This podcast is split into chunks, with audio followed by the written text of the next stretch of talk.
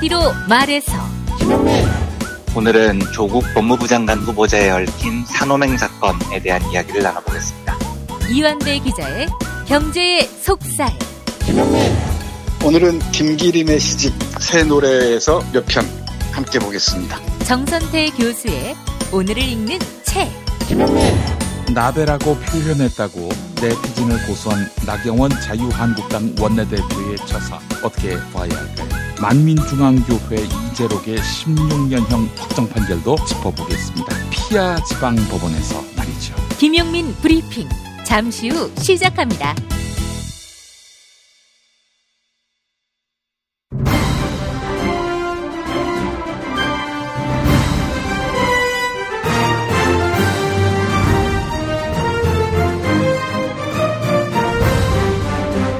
김용민 브리핑.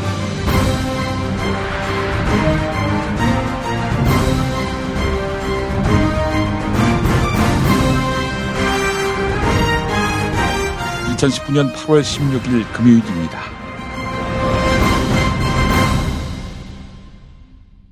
다시는 흔들리지 않는 나라, 누구도 흔들 수 없는 나라, 곧 우리의 운명은 우리가 결정하는 나라. 어제 문재인 대통령 광복절 경축사를 요약한 것입니다. 그런데 불편하지만 외면하지 못할 진실이 있습니다.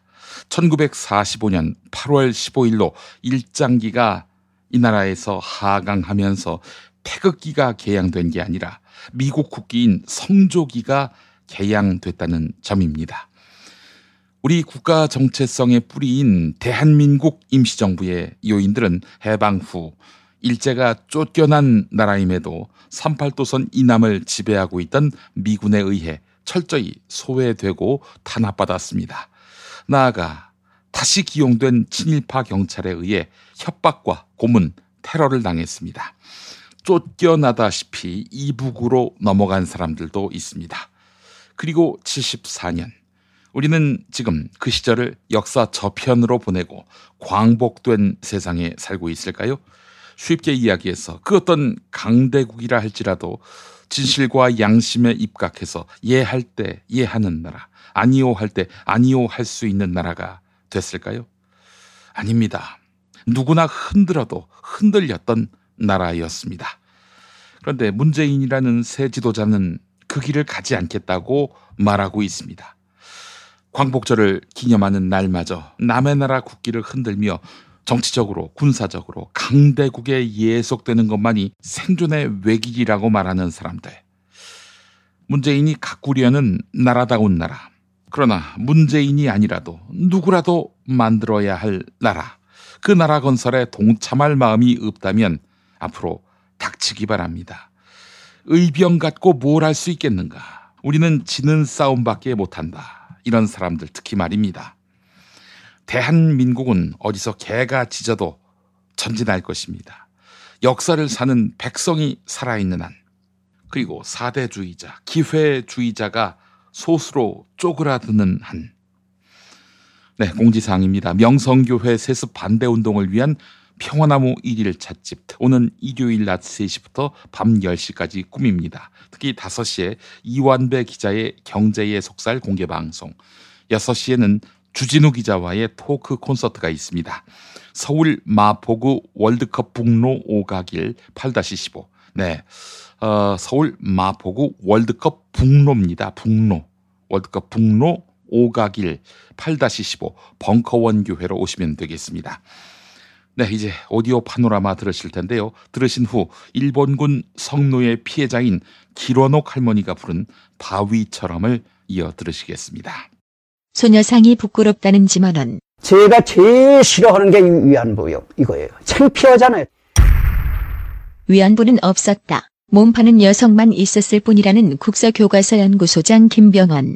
그럼 남자들은 노동시장으로 가잖아요. 여자들은 어디 갑니까? 몸 파는 데로 가는 거예요. 위안부요? 아, 위안부는 그러니까 매춘으로 가는 거죠.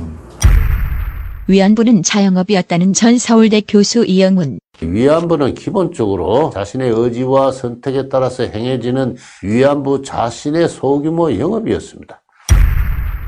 정진성 서울대 사회학과 교수. 이들의 망언에 대해 반박하기를 베트남, 중국 뭐 여러 나라 할머니들이 등장해요. 다 똑같아요 말하는 게 음. 한국에서만 자발적으로 갔다는 게 말이 되냐고요. 음. 지금 전 세계 할머니들 피해자들이 증언을 똑같이 하는데 자발적 위안부라는 이들의 말은 피해자들의 절절한 증언으로 반박되는 바 8월 14일 위안부 기림의 날을 맞아 배우 한지민 씨 엄마 나이 17 전쟁 때 다친 사람들을 간호하러 가신 게 아니구나. 누군가에게 강제로 끌려가 오진 고생을 하신 거구나. 어렴풋이 짐작만 할 뿐이었습니다.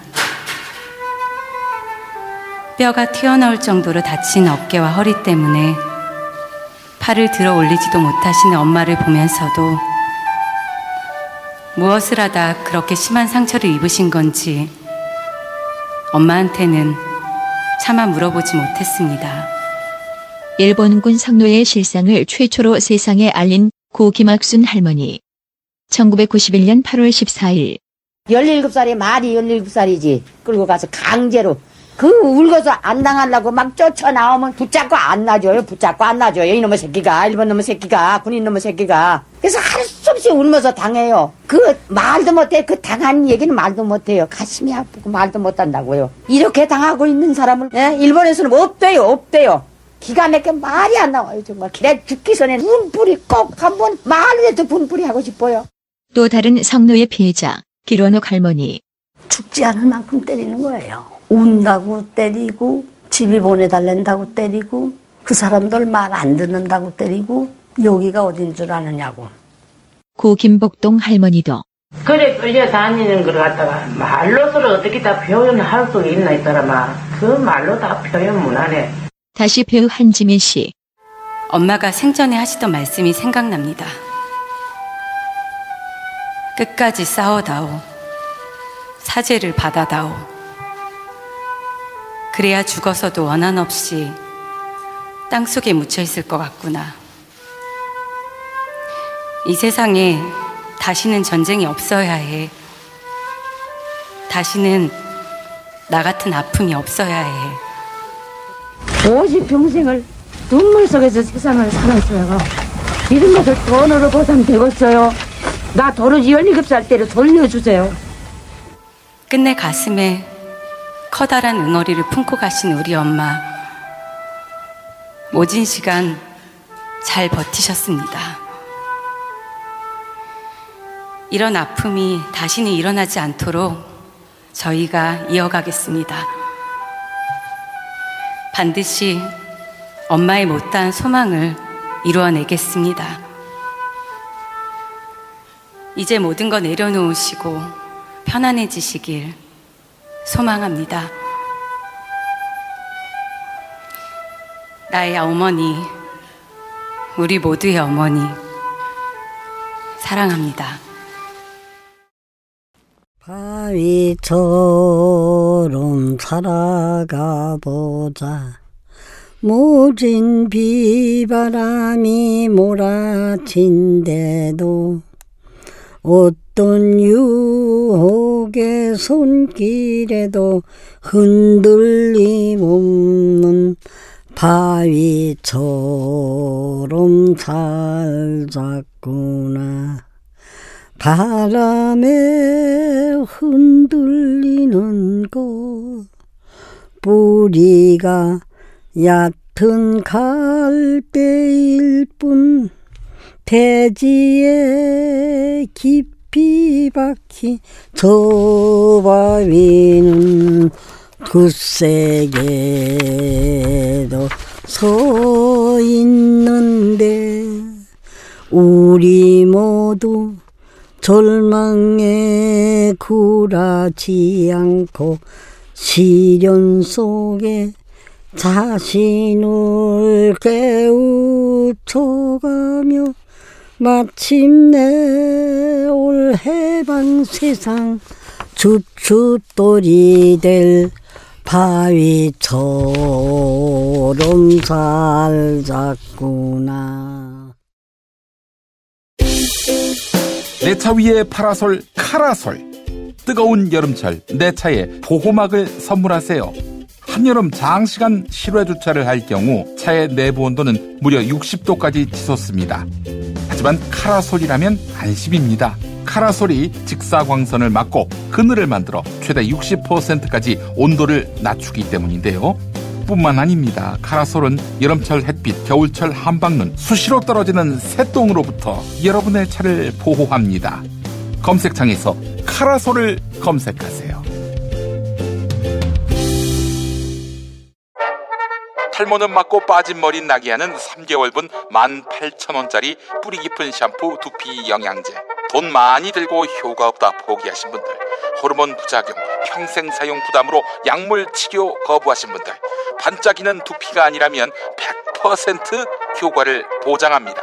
탈모인가 예비 탈모 여러분, 저희 제품 꼭 쓰세요. 그 고통을 알기에 최대한 싸게 팝니다. 이제 탈모약 소속 괜찮다고요? 같이 쓰면 부작용 없이 두 배 효과입니다. 이미 모발 이식 했다고요? 그럼 더 싸게 오래 유지해야죠.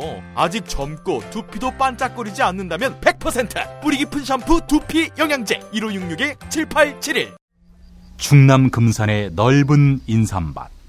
정성농장을 일군 농부아버지 이정열 씨. 자연은 노력한 만큼 내어준다. 그 자연의 마음을 알기에 정성농장을 더불어 일구는 아들 이성규 씨도 아버지에게 배운 것처럼 정직하고 또 성실하게 정성농장 홍삼은 인삼 재배부터 가공 판매까지 모두 책임지고 있습니다. 그래서 대한민국 1등 품질을 자부합니다. 검색창에 정성 농장 홍삼을 검색해 주세요. 정성 농장 홍삼. 전화 문의는 010-9754-6972. 사단법인 평화나무 김용민 이사장입니다. 기독교의 가짜 뉴스는 심각한 사회적 문제입니다. 비단 카카오톡에서만 활개치지 않습니다. 대형 교회 목사의 설교를 통해서 유수한 기독교 언론을 통해서 성도를 미혹하고 있습니다. 2020년에 총선이 있지요. 개신교의 부당한 정치 개입 평화나무가 맡겠습니다. 사단법인 평화나무 후원회원으로 함께해 주세요. 로고시안.com logosian.com 로고시안.com으로 후원 회원에 가입해 주시기 바랍니다. 평화나무 진실을 지키는 힘이 되겠습니다.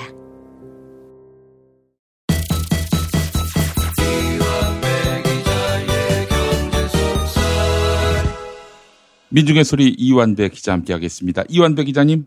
네, 안녕하십니까. 네, 이완배 기자님과는 오는 일요일에 저희가 함께 하겠습니다. 저희가 명성교회 세습 반대 운동을 벌이고 있는 에, 그런 의로운 내부 고발자도 반대 운동가를 네, 돕기 네. 위한 행사인데 우리 이한배 기자님이 흔쾌히 또 동참해 주시기로 하셔가지고 당일에 네. 어, 오는 8월 18일 일요일 오후 5시에 이완배 기자님과 함께하는 공개 방송이 서울 마포구 월드컵 북로 5가길 8-15 벙커원 네. 교회 지하에서 있게 됩니다. 여러분 많이 동참해 주시기 바라겠습니다. 아니, 근데 저 그날 공개된 포스터를 봤는데 주진우 기자님 오신다면서요. 아 그렇습니다. 예. 예, 그래서 이제 앞뒤 취지는 다 까먹고 예. 또 팬심이 있어서 아, 아이고, 기자님을 뵈면 아, 이별 말씀. 사진 찍어야지 뭐 이렇게 되게 즐거워하고 있습니다. 아, 우리 저 주진우 기자가 그동안 계속 이완배 선배를 좀 한번 만나게 해달라고 했는데, 아, 그거는 제가 주진우 기자를 좋아하는 게 만 배는 더 심하죠. 저는 굉장히 오래 전부터 팬이었어요. 그래서 예. 아 거기 가서 사진 찍어야지 이렇게 행복하게 지금 기다리고 있습니다. 네. 예, 알겠습니다. 우리 네. 이한배 기자님과 함께하는 시간 여러분, 어, 많이 동참해 주시면 감사하겠습니다. 네. 자, 오늘 어떤 이야기 해볼까요? 예, 오늘은 경제 이야기 하루 쉬고요. 음, 광복절 전후로 경, 정계를 뜨겁게 달궜던 일명 산호맹 사건에 대한 이야기를 나눠볼까 합니다. 조국 법무부 장관 후보자가 1990년대 초반에 네. 산호맹 활동으로 구속된 전력이 있었죠. 네. 아, 지금 논란은 산호맹 같은 빨갱이 단체 출신이 법무부 장관이 되는 게 말이 되느냐 이런 공세에 모아져 있습니다. 네. 조국 후보자가 14일 오전에 취재진과 간단한 일문일답을 가졌던데요. 이 사실로 처벌받은 것에 대해서 자랑스러워하지도 않고 부끄러워하지도 않는다. 28년 전 그 활동을 한 번도 숨긴 적이 없다. 이렇게 입장을 밝혔습니다. 예. 그리고 20대 청년 조국은 부족하고 미흡했다. 그러나 뜨거운 심장이 있었기 때문에 국민의 아픔과 같이 하고자 했다. 음. 앞으로도 그럴 것이다. 이렇게 답을 했습니다. 예. 남한 사회주의 노동자 동맹, 일명 산호맹 사건은 많은 분들께서 이야기를 접해 보셨을 것 같은데요. 1980년대 후반에 서울대 총학생회장이었던 백태웅 씨, 음. 노동자 시인으로 불렸던 박노해 씨 등등이 주도해서 만든 이른바 건국 이래 최대의 지하 조직이라는 겁니다. 1989년 12월 12일에 정식으로 출범을 했고요. 그 은수미 성남시장도 산호맹 출신으로 알려져 있죠. 예, 은수미 시장은 무려 6년 동안이나 구속이 됐습니다. 엄청난 지하 조직이고 국가 전복 세력으로 알려져 있다가 아, 1999년인가요? 김대중 대통령 시절에 특별 사면 및 복권 조치를 받습니다. 네. 그리고 2008년에는 아, 민주화 운동 관련자 명예회복 및 보상심의위원회에서 박노해 시인과 백태웅 교수를 민주화 운동 관련자로 인정을 합니다.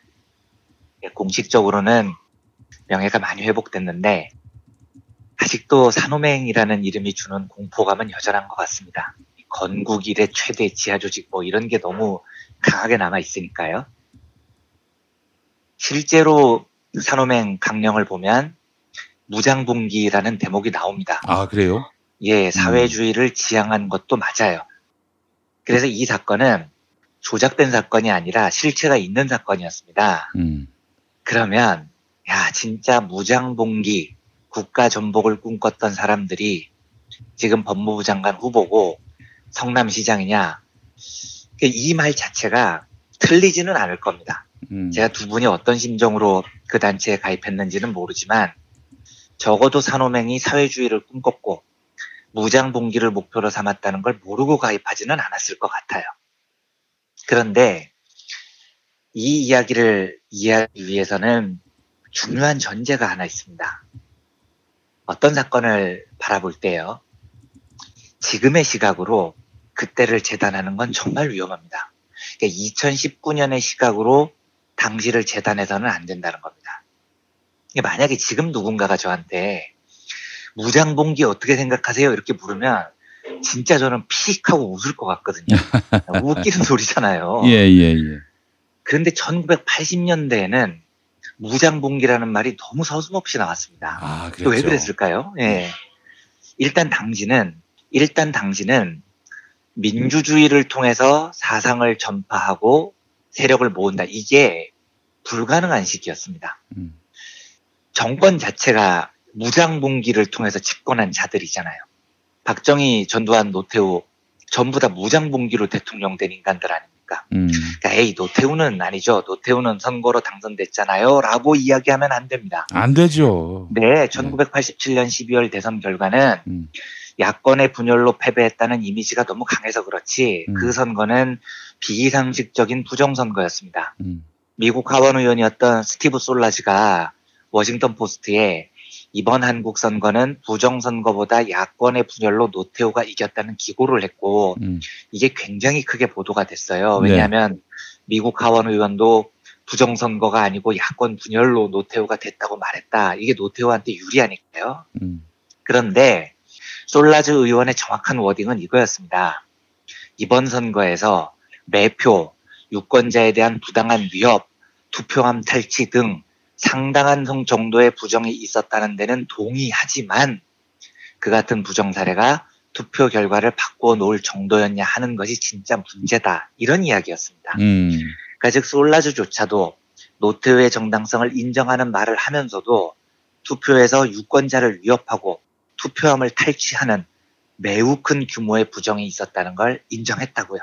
음. 그런데 만약에 지금 선거에서 이런 일의 100분의 1이 벌어졌다고 생각을 해보십시오. 그 선거가 정당한 선거로 인정받을 수 있었겠습니까? 음. 그 대통령이 정당성을 인정받을 수 있었겠냐고요. 게다가 지금 진상이 다 가려지진 않았지만 칼 네. 8582 폭파 사건 이것이 결과적으로는 이 안보 심리를 결집시킨 그런 효과가 있었던 거 아닙니까? 네, 그렇습니다. 칼 8582를 그래서 어, 네. 전두환 정권이 폭파시킨 거 아니냐. 아, 그래서 어, 학살한 것 아니냐. 이게 그 칼858 유가족들의 지금 강력한 의심입니다. 그렇죠. 그 의심에는 저도 매우 동의하고요. 네. 그러니까 이 말은 당시에 노태우가 됐고 부정선거 그런 여러 정세적인 조작들이 심지어 미국조차도 부정선거가 있었다고 말하는 그게 노태우가 아니었으면 가능했겠냐고요. 음. 즉 노태우가 전두환과 함께 무장봉기로 집권했다는 배경이 없으면 불가능했던 일이었던 겁니다. 음. 그러니까 노태우도 무장봉기 집권 세력이었다는 거죠. 그래서 박정희, 전두환, 노태우라는 집권자들은 이미 무장봉기로 정권을 찬탈한 자들이었고요. 음. 그에 응대하는 운동 진영에서도 무장봉기 집권론을 매우 자연스럽게 생각했습니다. 이게 당시와 지금의 결정적인 차이입니다. 또 한 가지요. 조국 후보자는 울산대 전임 강사였던 1991년 7월에 산호맹 산하 조직인 남한 사회주의 과학원, 그러니까 사가원이라고 줄여 부르던데요. 예. 여기에 가입해서 강령 연구실장으로 활동한 혐의 때문에 6개월 동안 구속됐다가 대법원에서 징역 1년, 집행유예 2년 확정 판결을 받죠. 판결문에는 조 후보자가 1992년 3월에 이 조직을 탈퇴한 것으로 나옵니다.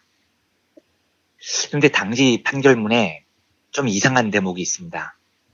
조국 피고인이 사가원 운영위원과 강령 연구실장직을 맡기는 했으나 대학 강의, 기타 연구 활동 때문에 실질적으로 운영위원으로 활동하거나 사회주의 정당 강령 작성 작업을 하지는 않았다. 비합법적인 비밀 전위 조직 활동이나 폭력적 혁명 방법에 의한 사회개혁은 지금에 와서는 더 이상 가능하지도 적절하지도 않다고 생각하는 점, 초범이고 과거 사과원 활동을 후회하고 있는 점 등을 참작했다. 이렇게 집행유예 이유를 설명을 해요. 저는 당시에 누군가가 비합법적인 비밀 정치 조직으로 무장 봉기를 하자고 주장했다 한들 그 심정을 이해하는 사람입니다만 지금 조국 후보자 판결문을 보면 조 후보자는 그런 인물도 아닌 것으로 묘사가 되어 있습니다. 이 재판이 1994년 재판인데 이 시절 재판부가 뭐 때문에 조국 후보자한테 관대했겠냐고요. 음. 그러니까 이 말은 조국 후보자가 실제로 무장봉기, 지하조직 이런 강령에 별로 동의하지 않았던 인물이라는 뜻입니다. 음. 그러면 궁금해지잖아요. 왜 무장봉기나 비합법 전위 조직에 별로 동의도 안 했던 사람이 산호맹이라는 무시무시한 조직에 산하 조직에 가입을 했냐는 거죠. 음. 제가 조국 후보자를 몰라서 진실은 알 수 없지만 정서적으로 100% 이해가 되는 대목이 있습니다. 뭐냐면 조 후보자가 그 조직에 가담한 시기가 1991년 7월이었다는 점입니다. 음. 1991년 봄에는 강경대 열사가 돌아가십니다. 그렇습니다. 그리고 예. 십수명의 사람들이 군사정부에 항의하며 분진을 해서 목숨을 끊었습니다. 음. 그러니까 이게 어떻게 설명을 드려야 되는지 잘 모르겠는데 당시 상황은요.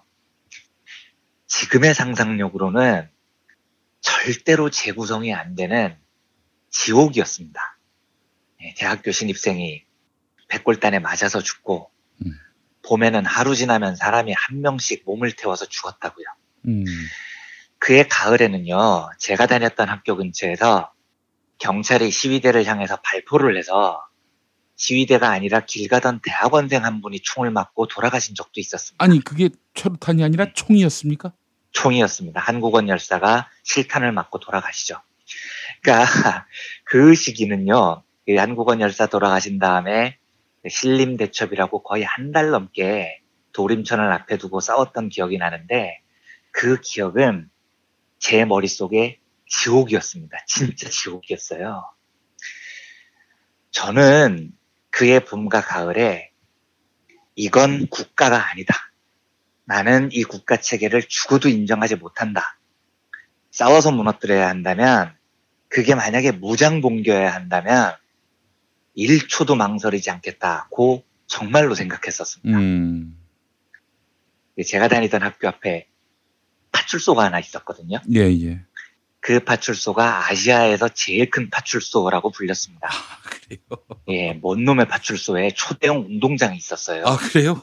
예, 전경 수백 명이 상주를 했습니다. 매일 오. 거기서 전경들이 소리를 지르면서 훈련을 합니다. 아. 세상에 경찰서도 아니고요. 예. 그런 거대한 규모의 파출소가 어디 있습니까? 음. 그러니까 당시 저는 저뿐만 아니라 많은 사람들이 그랬겠지만 진짜로 뭐라도 하지 않으면 심장이 터질 것 같아서 숨을 못 쉴 지경이었어요. 그러니까 만약에 저한테 그때 1991년 7월에 누가 와서 산호맹이 아니라 산호맹 할아버지가 와서 내 조직에 가담해서 저 악랄한 군사 정도를 무장봉기로 무너뜨리자고 제안을 했으면 저는 1초도 망설이지 않고 가입했을 겁니다. 근데 지금 들으시면 이해가 안 되시죠? 무장봉기 이런 말이 진짜 웃기잖아요. 하지만 1991년은 그런 시대가 아니었어요. 아하. 노태우 전두환 일당을 물리칠 수만 있다면 참혹한 이야기인데 목숨도 내놓을 수 있다고 생각을 할 정도로 분노가 가득 찼던 아수라의 시기였다고요. 음. 지금의 눈으로는 절대 상상이 안 되는 시기였다는 이야기를 드리고 싶은 겁니다. 예. 그래서 저는 조국 후보자가 그 시절 그 단체에 가입한 심정이 너무 이해가 돼요. 당시 수사 기록을 보면 산호맹이 각 분야 혁명 인자를 물색해서 자기소개를 제출하게 한 뒤 사상성 비밀 활동 능력 등 50여 가지 기능에 따라 엄격한 심사를 거쳐 조직원으로 포섭했다. 이들은 1개월 내지 1년의 사상 교육, 체력 훈련 등과 함께 일상 용어 음모화, 철저한 안전 관리, 조직 기밀 유지 등 10대 조직 보위 수칙을 교육받았다. 이런 대목이 있습니다. 예. 지금 보면 너무 간첩단 같은 분위기잖아요. 그렇죠. 이 공안 경찰 검찰들이 이런 거 발표하면서 이런 걸 되게 강조를 합니다. 봐라, 얘들은 합숙하고 기밀 유지 훈련 받고 뭐 전문적인 테러리스트다라는 이미지를 만들어내죠. 그런데 지금 들으면 이상하지만 당시에는 전혀 이상한 이야기가 아닙니다. 음. 제가 황당한 이야기 하나 해드리겠습니다. 1990년 신림동 사거리에 모비딕이라는 허름한 카페가 있었습니다. 음. 예, 술도 팔고 차도 팔고 하던 카페예요. 네. 어른들이 대학생들이 아니고 어른들이 주로 가서 그 1980년대 분위기에 맥주 한잔 하고 뭐 그런 곳이었거든요. 네네. 이 카페 주인이 누구였는지 아십니까? 모르겠는데. 국군 보안사령부 보안사였습니다. 그래요. 네. 보안사가 신림사거리에 카페를 차린 겁니다. 그래요. 왜냐? 거기 신림사거리에 그 운동권들이 많이 모였거든요. 아. 그래서 지친 마음에 맥주 한잔 하는데 예. 거기 그 사람들을 감시하고 도청하려고요. 그 술집을 차린 거예요. 야. 길거리에 술집이 있는데 이게 보안사가 민간인들 운동권들을 감시하려고 만든 술집이었다니까요. 이 카페에서 근무했던 사람이 서빙 보던 분이 보안사 이병이었습니다. 음. 이분이 원래 운동권이었습니다. 네. 윤석양이라는 분입니다. 아, 그래요. 예. 예. 근데 이분도 산호명에 연루돼 있었습니다. 예. 이 보안사로 끌려간 다음에 서빙거 분실에서 혹독한 고문을 받고 결국 이기지 못하고 동료들의 명단을 다 풀어요. 음. 그리고 군대로 끌려가서 보안사로 배치를 받습니다. 음. 보안사에서 모비딕이라는 카페로 다시 배치를 받아서 음. 거기서 민간인인 것처럼 일을 하면서 민간인들을 도청하고 감청하는 역할을 합니다. 그런데 윤석양 이병이 이걸 견디지 못하는 겁니다. 내가 동지들을 배신했다는 그 배신감과 지금 민주화 인사들을 감청한다는 그 죄책감 때문에 아이고. 보안사 이병이 탈영을 하고 양심 선언을 합니다. 이게 바로 1990년 벌어졌던 그 유명한 보안사 민간인 사찰 사건입니다. 당시 보안사가 사찰했던 민간인은 김대중, 김영삼을 비롯해서 김부겸, 문희상, 설훈, 이해찬, 김근태, 이부영 등등 정치인들이 포함되어 있었고요. 어, 그 당시에 그 김영삼 씨는 민자당에 합류해서 여당 대표였는데 여당 대표도 이제 그래서 김영삼 씨가 진짜 뚜껑이 열렸다는 거 아닙니까? 예. 아니 여당인 나를 사찰하다니 이러면서 예. 김영삼 씨가 길길이 뛰었다는 일화가 있어요. 음. 네. 그리고 노무현 전 대통령도 당연히 음. 사찰 대상이었습니다. 네. 임종석 전 청와대 비서실장도 사찰 대상이었죠. 문재인 대통령도 사찰 대상이었습니다. 박원순 서울시장, 김수환 추기경, 문익환 목사, 아들 배우 문성근 씨, 조영래 변호사, 함세웅 신부, 한겨레 논설 고문이었던 리영희 선생님, 아이고. 심지어 당시 동아일보 편집국장이었던 현직 편집국장 김중배 선생도 사찰 대상이었습니다. 지금 딱 명단을 들어보니까 어, 네. 이 시대에 정말 빛과 소금과도 같은 분들이네요. 예. 네. 그, 그 리스트에 오르지 않으면 굉장히 억울했겠어요. 네, 근데 요즘은 이제 블랙리스트가 이 블랙리스트에 안 오르면 약간 창피하고 이런 게 느껴지잖아요. 그렇습니다. 근데 이거는요, 이것도 그때 시대랑 다른 겁니다. 그 시절에도 물론 지금 상상하면 야, 저때 보안사 사찰 대상이 아니었으면 조금 쪽팔렸겠는데 네. 아니에요. 예. 보안사 사찰 대상이 아니었던 거에 가슴을 쓸어내릴 아, 정도였습니다. 그렇죠. 예, 예. 그러니까 보안사 사찰 대상이라는 건 죽음의 대상에 올랐다는 이야기인 겁니다. 지금의 블랙리스트와는 괴가 다를 정도로 공포의 시대였었다. 음, 그러면 보안사가 길거리에 술집을 차리고 음. 민간인들을 사찰하는 시대였는데 저항 조직을 만드는데 엄격한 심사를 거쳐야 되겠습니까? 안 거쳐야 되겠습니까? 예? 혁명 인자를 물색해서 뭐 자기소개서를 제출하게 한 뒤 뭐 50개 엄격한 심사를 거쳐서 조직원으로 포섭했다. 이게 지금 들으면 이상하죠? 당시에는 전혀 이상한 이야기가 아닙니다. 음. 누구를 뽑았는데 그게 보안사 직원일 수도 있는 거예요.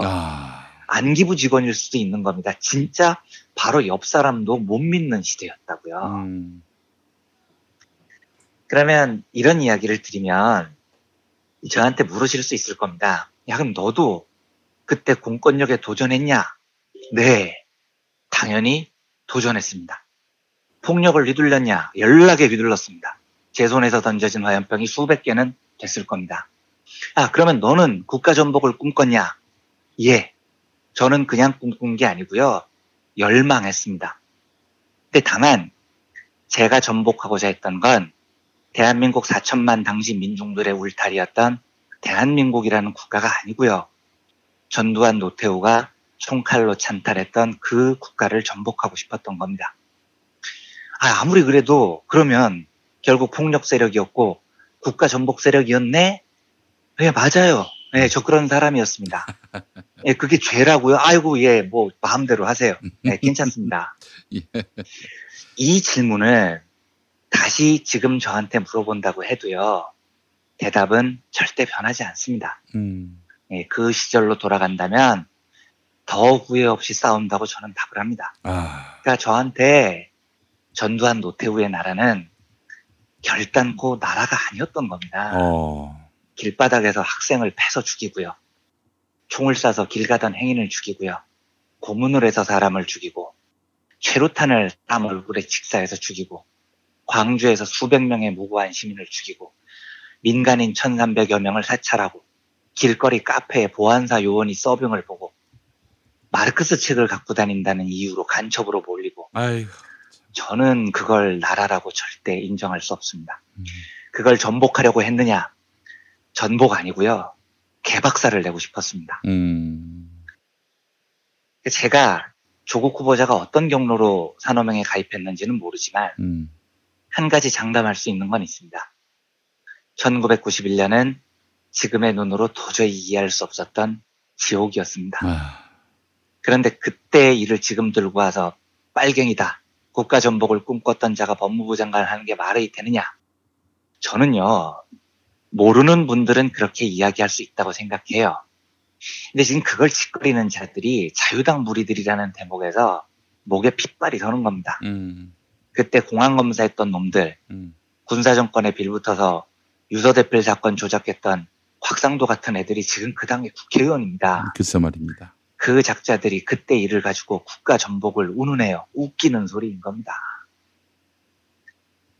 네, 오늘 뭐 경제 이야기 대신 요 이야기 하러 드리고 싶었던 이유는 진정으로 그 시대의 일을 이해하기 위해서는 그 시대의 눈이 필요하다는 말씀을 드리고 싶어서입니다.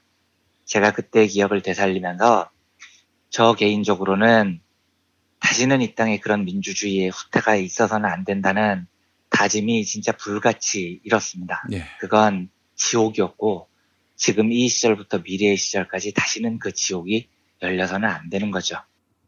그리고 어떤 나라를 국민들이 지키고 싶겠습니까? 나라다운 나라, 음. 내가 지키고 싶은 나라를 지키고 싶은 겁니다. 내가 지키고 싶은 나라를 만드는 일이 멈춰지지 않기를 바라면서요. 오늘 산업행 이야기를 드려봤습니다. 예. 아, 이렇게 또 그때 일을 돌이켜보니까 말이죠. 예. 예. 이한배 기자님의 어, 울분이 또 느껴지면서. 네, 저는 그때 이제 고등학생으로서 신문 열심히 읽으면서 네. 당시 형 누나들의 그 분노 또 강경대 사건 이전과 이후에 달라진 네. 일종의 서사였죠. 이 서사를 그렇죠. 간접적으로나마 알기 때문에 그 울분을 충분히 공감하고요. 아, 그리고 또한 네. 황교안 따위가 뭐 국가 전복 세력이다 네. 이렇게 네. 얘기하면서 조국 후보자의 행동을 어 이건 마치 그 친일파들이 말이죠 독립운동가들을 비난 모략하는 것하고 뭐가 다른가 하는 말이요. 생각도 제 들고 말이 그 말입니다. 그리고 또 산업행의 핵심이 또 대표가 설립자가 백태웅 교수 아니에요. 네. 이 양반을 2012년에 새누리당이 영입하려고 했어요. 아 그런 적이 있었습니까? 예, 그랬습니다. 19대 총선 앞. 뭐, 왜 국가 전복 세력을 영입을 해? 미친놈들이지. 아니 그러면은 그러면은 산업행에 대해서 이런 식으로 평가하면 안 되지. 아 진짜 재밌네요. 네. 코미디도 이런 코미디가 따로 없습니다. 네. 예, 예. 그때는 또 박근혜 씨가 주도했던 총선 아닙니까? 또 네. 친박 세력들이 그 당을 다 장악하고 있는 마당인데. 정말 열불 나세요. 알겠습니다. 어, 광복절 정말 이 친일 세력으로부터 우리가 또 이 나라를 네. 회수를 해와야 되겠다 하는 그런 생각을 그 다짐을 또 가져보게 됩니다. 예, 네. 알겠습니다. 이현배 기자님 오늘 말씀 잘 들었습니다. 네, 감사합니다. 처음 기억의 책을 하자고 말씀드렸더니 내가 무슨 자서전이냐면서 손을 내저으시더라고요. 자식들에게 좋다고 간신히 설득해서 책을 만들었는데 막상 나오니 그렇게 좋아질 수가 없어요. 여기저기 다닐 때마다 가지고 다니시고 좋더라고요. 아이들도 좋아하고 다들 좋아해요. 이렇게 남겨놓지 않으면 누가 기억하겠어요. 우리 애들이 아직 어린데 나중에 보여줘도 되고. 기억의 책, 민중의 소리가 함께 만듭니다. 1877-1419, 1877-1419.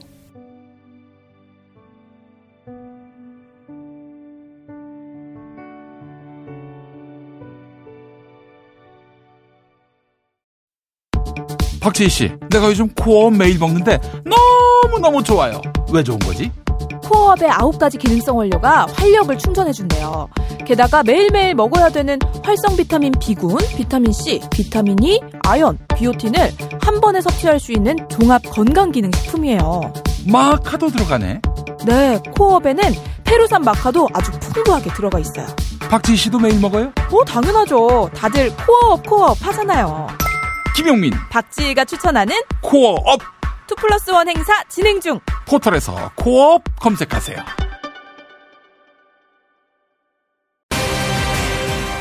당신이 살고 싶은 도시. 당신이 꿈꾸는 도시는 어떤 모습입니까? 즐거움과 여유가 넘치는 곳. 아름다운 자연과 인문학의 향기가 삶을 풍요롭게 해주는 곳. 그리고 내일을 향한 희망을 꿈꾸고 이룰 수 있는 곳. 도시는 그런 곳이어야 합니다. 사람 중심의 살기 좋은 도시 수원이 대한민국 도시의 기준이 되겠습니다.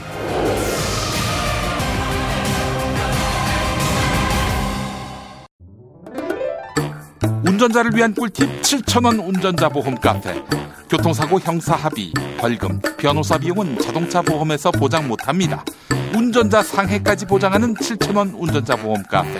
버스, 택시, 트럭 등 영업용 운전자를 위한 13,500원 운전자 보험 카페도 있습니다. 집 두 채 월 만원 화재보험과 식당, 상가, 공장 화재보험도 상담합니다. 실손 암보험 역시 7,000원 운전자 보험 카페. 검색창에 7,000원 운전자 보험 카페. 전화번호 02849-9730.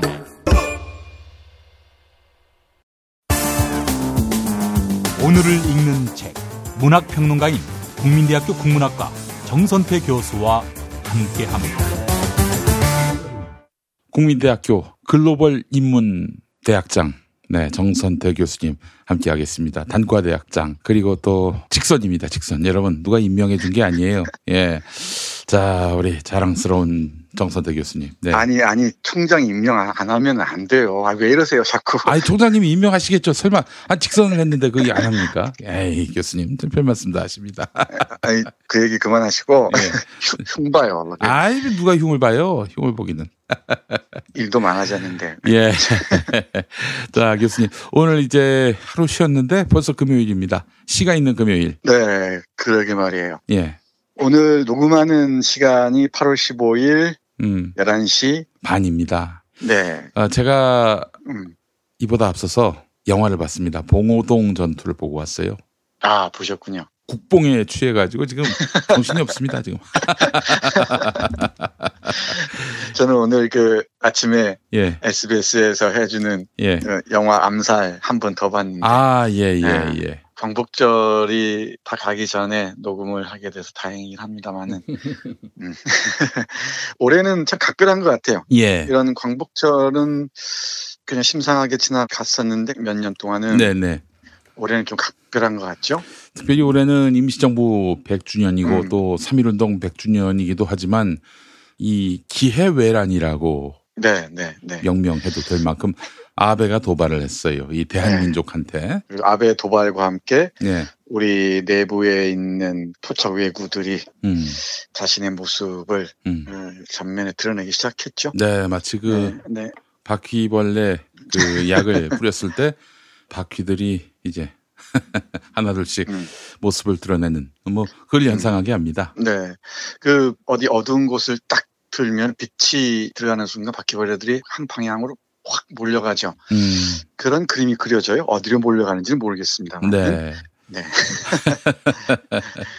네, 오늘 문 대통령 강복절 출사에서 시 한 편의 연을 인용하시더라고요. 네. 김기림 시인의 새나라 송이라는 시였습니다. 아, 뭐 물론 문재인 대통령의 그 음. 인문학적인 지평이나 또 음. 인품으로 보나 또 살아온 삶의 진정성으로 보나 음.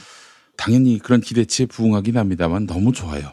아, 이런 뭐 광복절 경축산이 뭐 음. 삼일절 기념산이 고비고비마다 아, 하시는 말씀은 아, 이건 정말 나중에 책으로 엮어도 이건 후세에 물려줄 에, 기록 가치가 있다 이런 생각이 들고요. 예.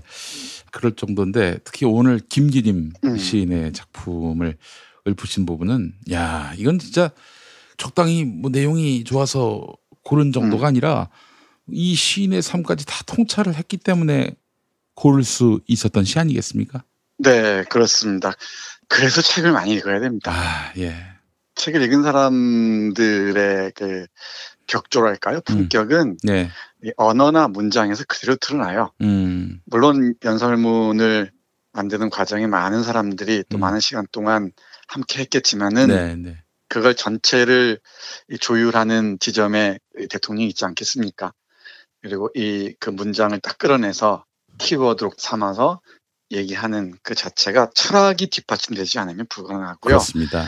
예, 그 철학을 뒷받침할 수 있는 역량이라는 게 바로 깊이 있는 독서, 그 지속적인 독서에서 우러나는 것일 수밖에 없죠. 그렇습니다. 그 발효 과정을 거치지 않으면은 음. 이런 문장, 이런 언어들이 나오지가 않습니다. 제가 뭐 음. 시덥지 않은 책들을 많이 냈습니다만은 한 권의 책에 대해서 노무현 재단 이사장일 때 문재인 대통령께서 어, 네. 이 추천서를 써주셨어요. 아, 그래요? 예, 이 영광입니다, 진짜 이 일생의 영광인데, 근데 이제 또 그건 뭐 몇 문장 안 됐어요. 그런데 이제 네. 이걸 초안을 어, 비서진이 작성해 줬겠죠. 예, 네. 비서진이 아니더라도 하여간 누군가가 작성해 줬을 텐데 문 대통령이 한자 한자 다 이게 뭐 첨삭도 하고 그렇게 윤문도 하고 말이죠. 네. 그분은 항상 무슨 연설을 하거나 또 원고를 쓰거나 그럴 때 자기 이름으로 나가는 건 꼼꼼히 읽어보면서 첨삭을 다 하신다는 거예요. 그래서 네. 어, 이게 문 대통령의 연설이나 글은 누가 써줬다거나 최순실 같은 어떤 얼빠진 자가 뭐 옆에서 이거 넣어라 저거 넣어라 그렇게 해서 만들어지는 게 아니라는 걸 제가 증언하고 싶습니다. 예. 네. 그럼 보모 아는데요. 예. 제가 좀 조금 전문가 아닙니까? 아유 그렇죠 교수님. 그러니까 예. 이 DJ 연설이나 네. 노무현 대통령 연설이나 음. 우리 그리고 문재인 대통령 연설문을 보면은 급이 달라요. 급. 음, 급이 달라요. 예. 그리고 옆에서 누가 시키는 대로 하는 것이 아니고 하나하나 자기 그 뭐랄까요 손길과 숨결이 음. 하나 스미지 않으면 나올 수 없는 문장들입니다. 그건 예. 금방 알 수 있습니다. 예. 그러니까 이 연설 비서관들이나 주위의 참모들이 음. 물론 도움을 주고 하겠죠 여러 네. 가지로. 근데 그걸 전체적으로 조율하고 마지막에 퇴고하는 과정에서 자기가 손으로 다듬는 과정이 대단히 중요하거든요. 네, 네, 네. 그건 금방 알 수가 있죠. 예. 그리고 연설하는 사람의 표정 음. 그리고 언어 음. 톤을 보면은 그 사람의 진정성이랄까 어떤 어, 삶에 대한 깊이 음. 같은 게 금방 보이죠. 뭐 다른 정치적인 계산은 뭐 제가 가늠할 수 있는 게 아닙니다만은 음. 그러니까 언어의 차원에서 볼땐 그렇다는 얘기입니다. 오늘 김기림 시인을 끌어낸 것도 참 각별해요. 네. 음, 아까 KBS 김용일 라이브 할 때 준비를 채 못한 상태에서 조금 모자란 얘기를 했는데 사실 KBS 김용민 라이브보다 예. 우리 김용민 브리핑의 오늘 읽는 책의 수준이 훨씬 높습니다. 아. 예. 우리 청취자들에 대한 제가 신뢰가 있으니까 그럼요. 예. 좀 말을 편하게 아유, 그리고 여러 가지 알겠습니다. 다양한 얘기를 할 수가 있어요. 예, 제가 여기서도 뭐 솔직히 얘기해서 지상파 방송이니까 네. 말을 걸러서도 해야 되고 또 이제 항상 뭐 말을 그 세게 하더라도 항상 그래요. 마지막엔 중간으로 와야 돼요. 그- 그런 물론 중간으로 언제 왔냐라고 얘기할 수도 있겠지만 저 나름대로 노력을 많이 하는데요. 아 답답해요 사실. 예. 그래. 마음에도 없는 얘기도 해야 되니까. 예. 참 어려워요. 근데 여기 오면은 예. 아마 여성들이 결혼한 여성들이 친정에 왔을 때 기분이 아닐까 싶어요. 그러니까 학교에서도 학생들을 상대로 할 때도 자유롭게 얘기를 못하지 않습니까? 그렇습니다. 예. 네, 근데 여기 오면은 음.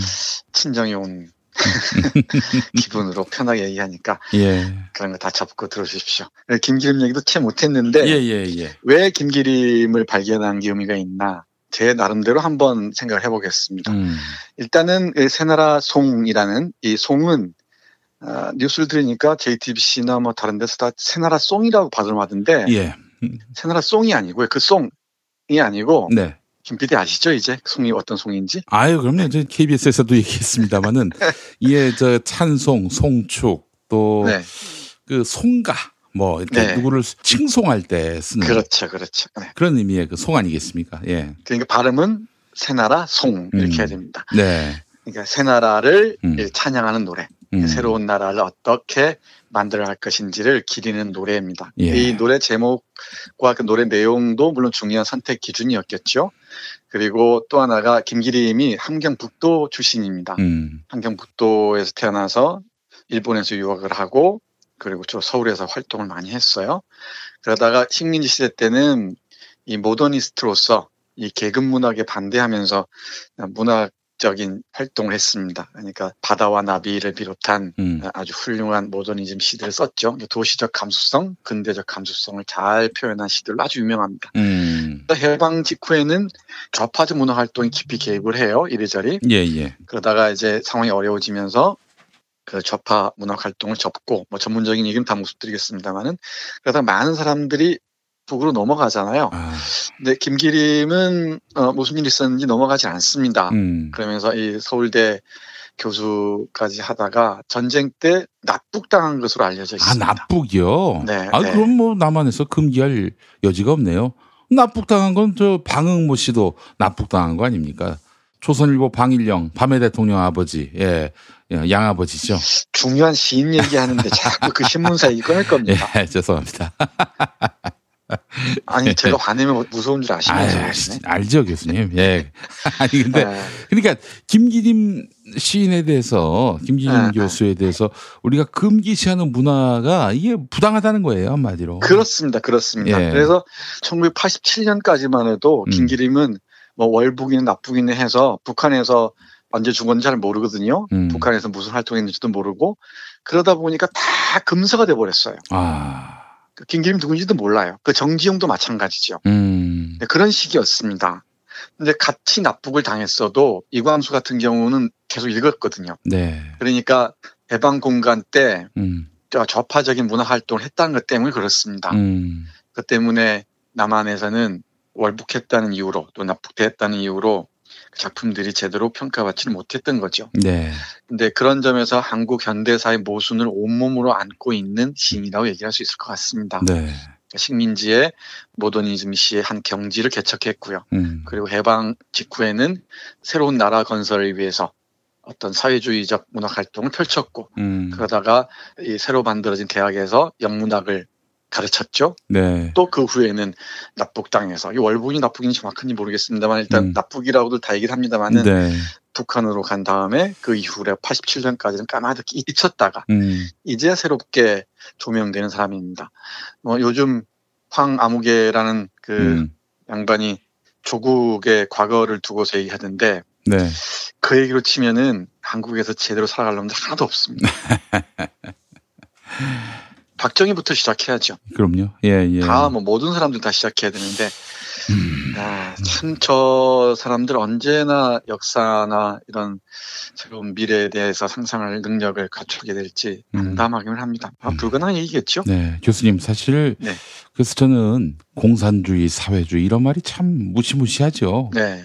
분단 70년 세월 동안에 그렇게 음. 그 공산주의, 사회주의라는 이념은 우리에게 공포, 금기의 대상이었고 아주 혐오의 대상이 되지 않았습니까? 그러나 네. 해방 공간 당시의 공산주의, 사회주의 덜어는 월북은 어, 이 지금 우리가 생각하는 그런 개념과는 많이 달랐을 것 같아요. 완전히 다릅니다. 완전히 예. 다릅니다. 예. 그러니까 역사적 개념으로 이해를 해야죠. 예. 그러니까 식민지 시대만 해도 네네. 사회주의는 해방 또는 아, 광복을 위한 하나의 방법론이었어요. 네. 그리고 그 이후에도 새로운 그 세계를 상상하기 위한 하나의 무기로서 음. 이념이었죠. 네. 그리고 지금 자본주의를 봐도 음. 예를 들면 우리 김용민 브리핑 예를 들자면은 이완배 기자의 그 주옥 같은 얘기 있지 않습니까? 네네. 다 베이스가 사회주의적 상상입니다.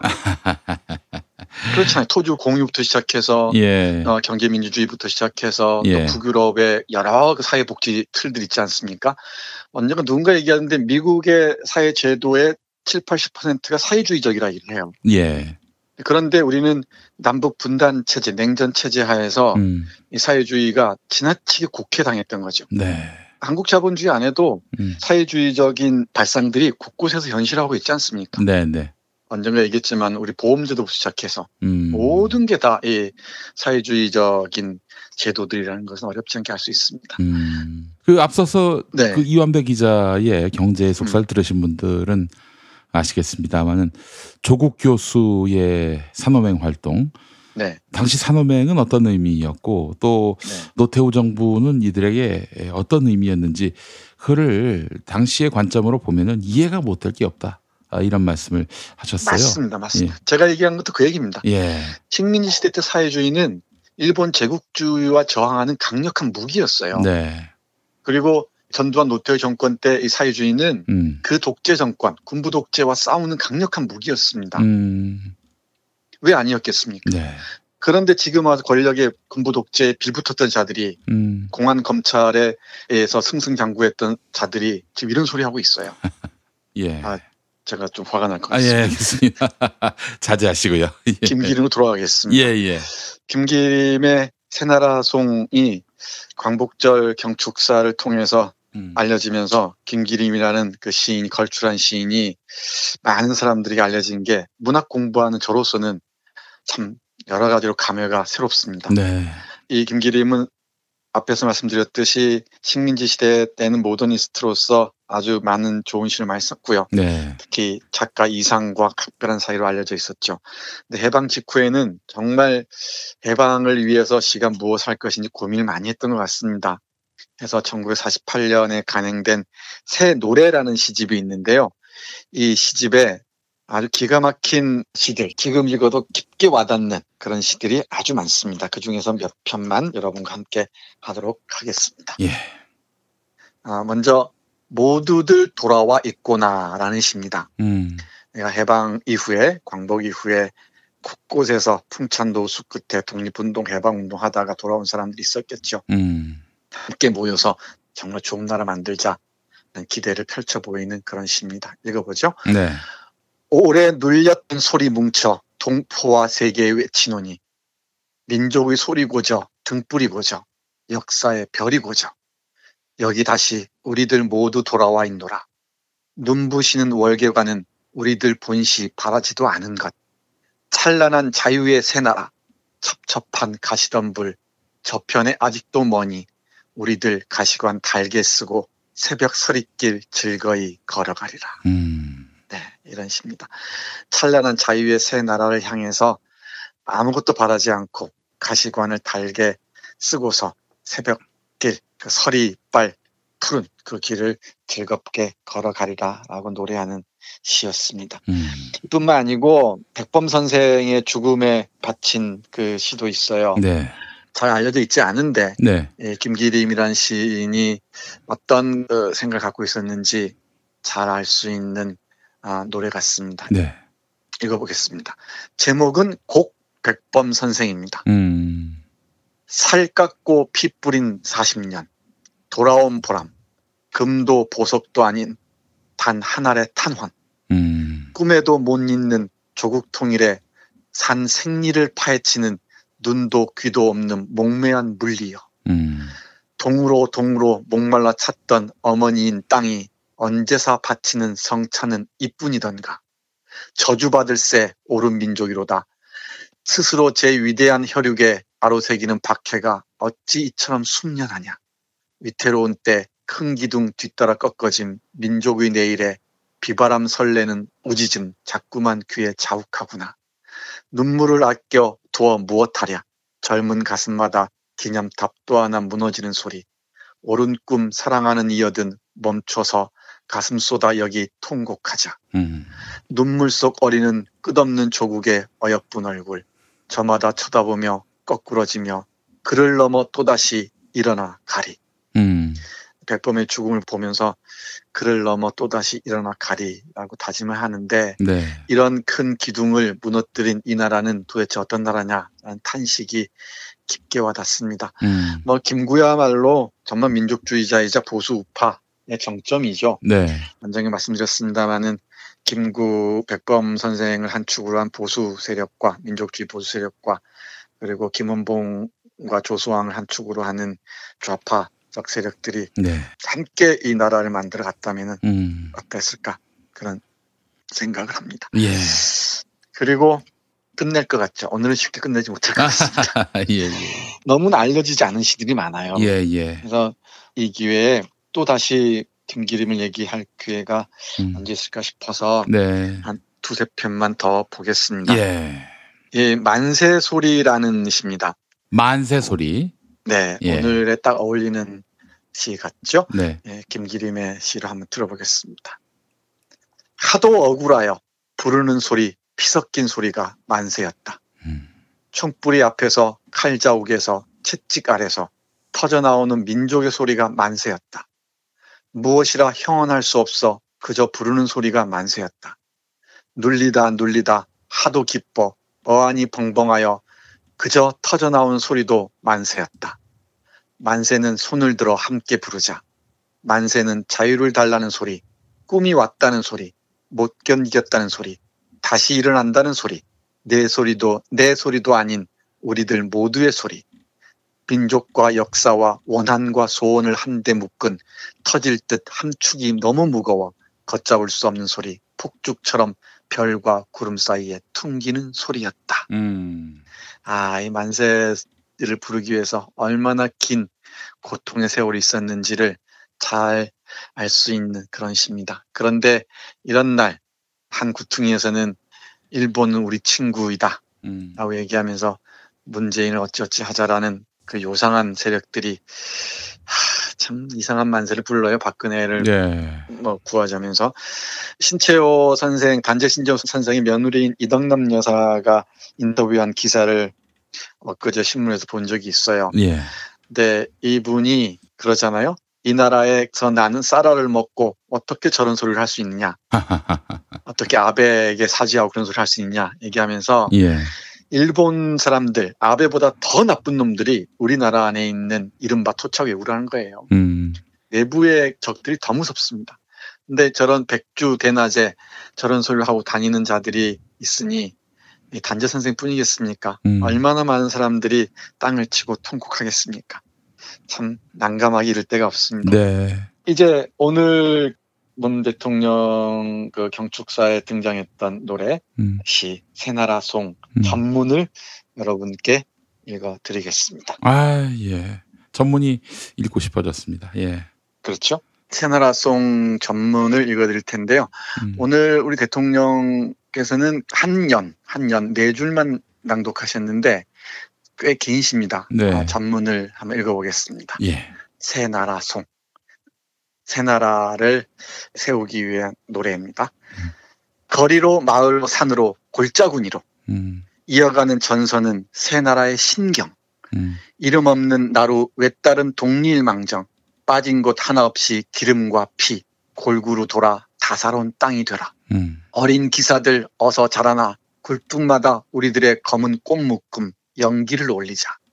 김 빠진 공장마다 동력을 보내서 그대와 나 온 백성이 새나라 키워나가자.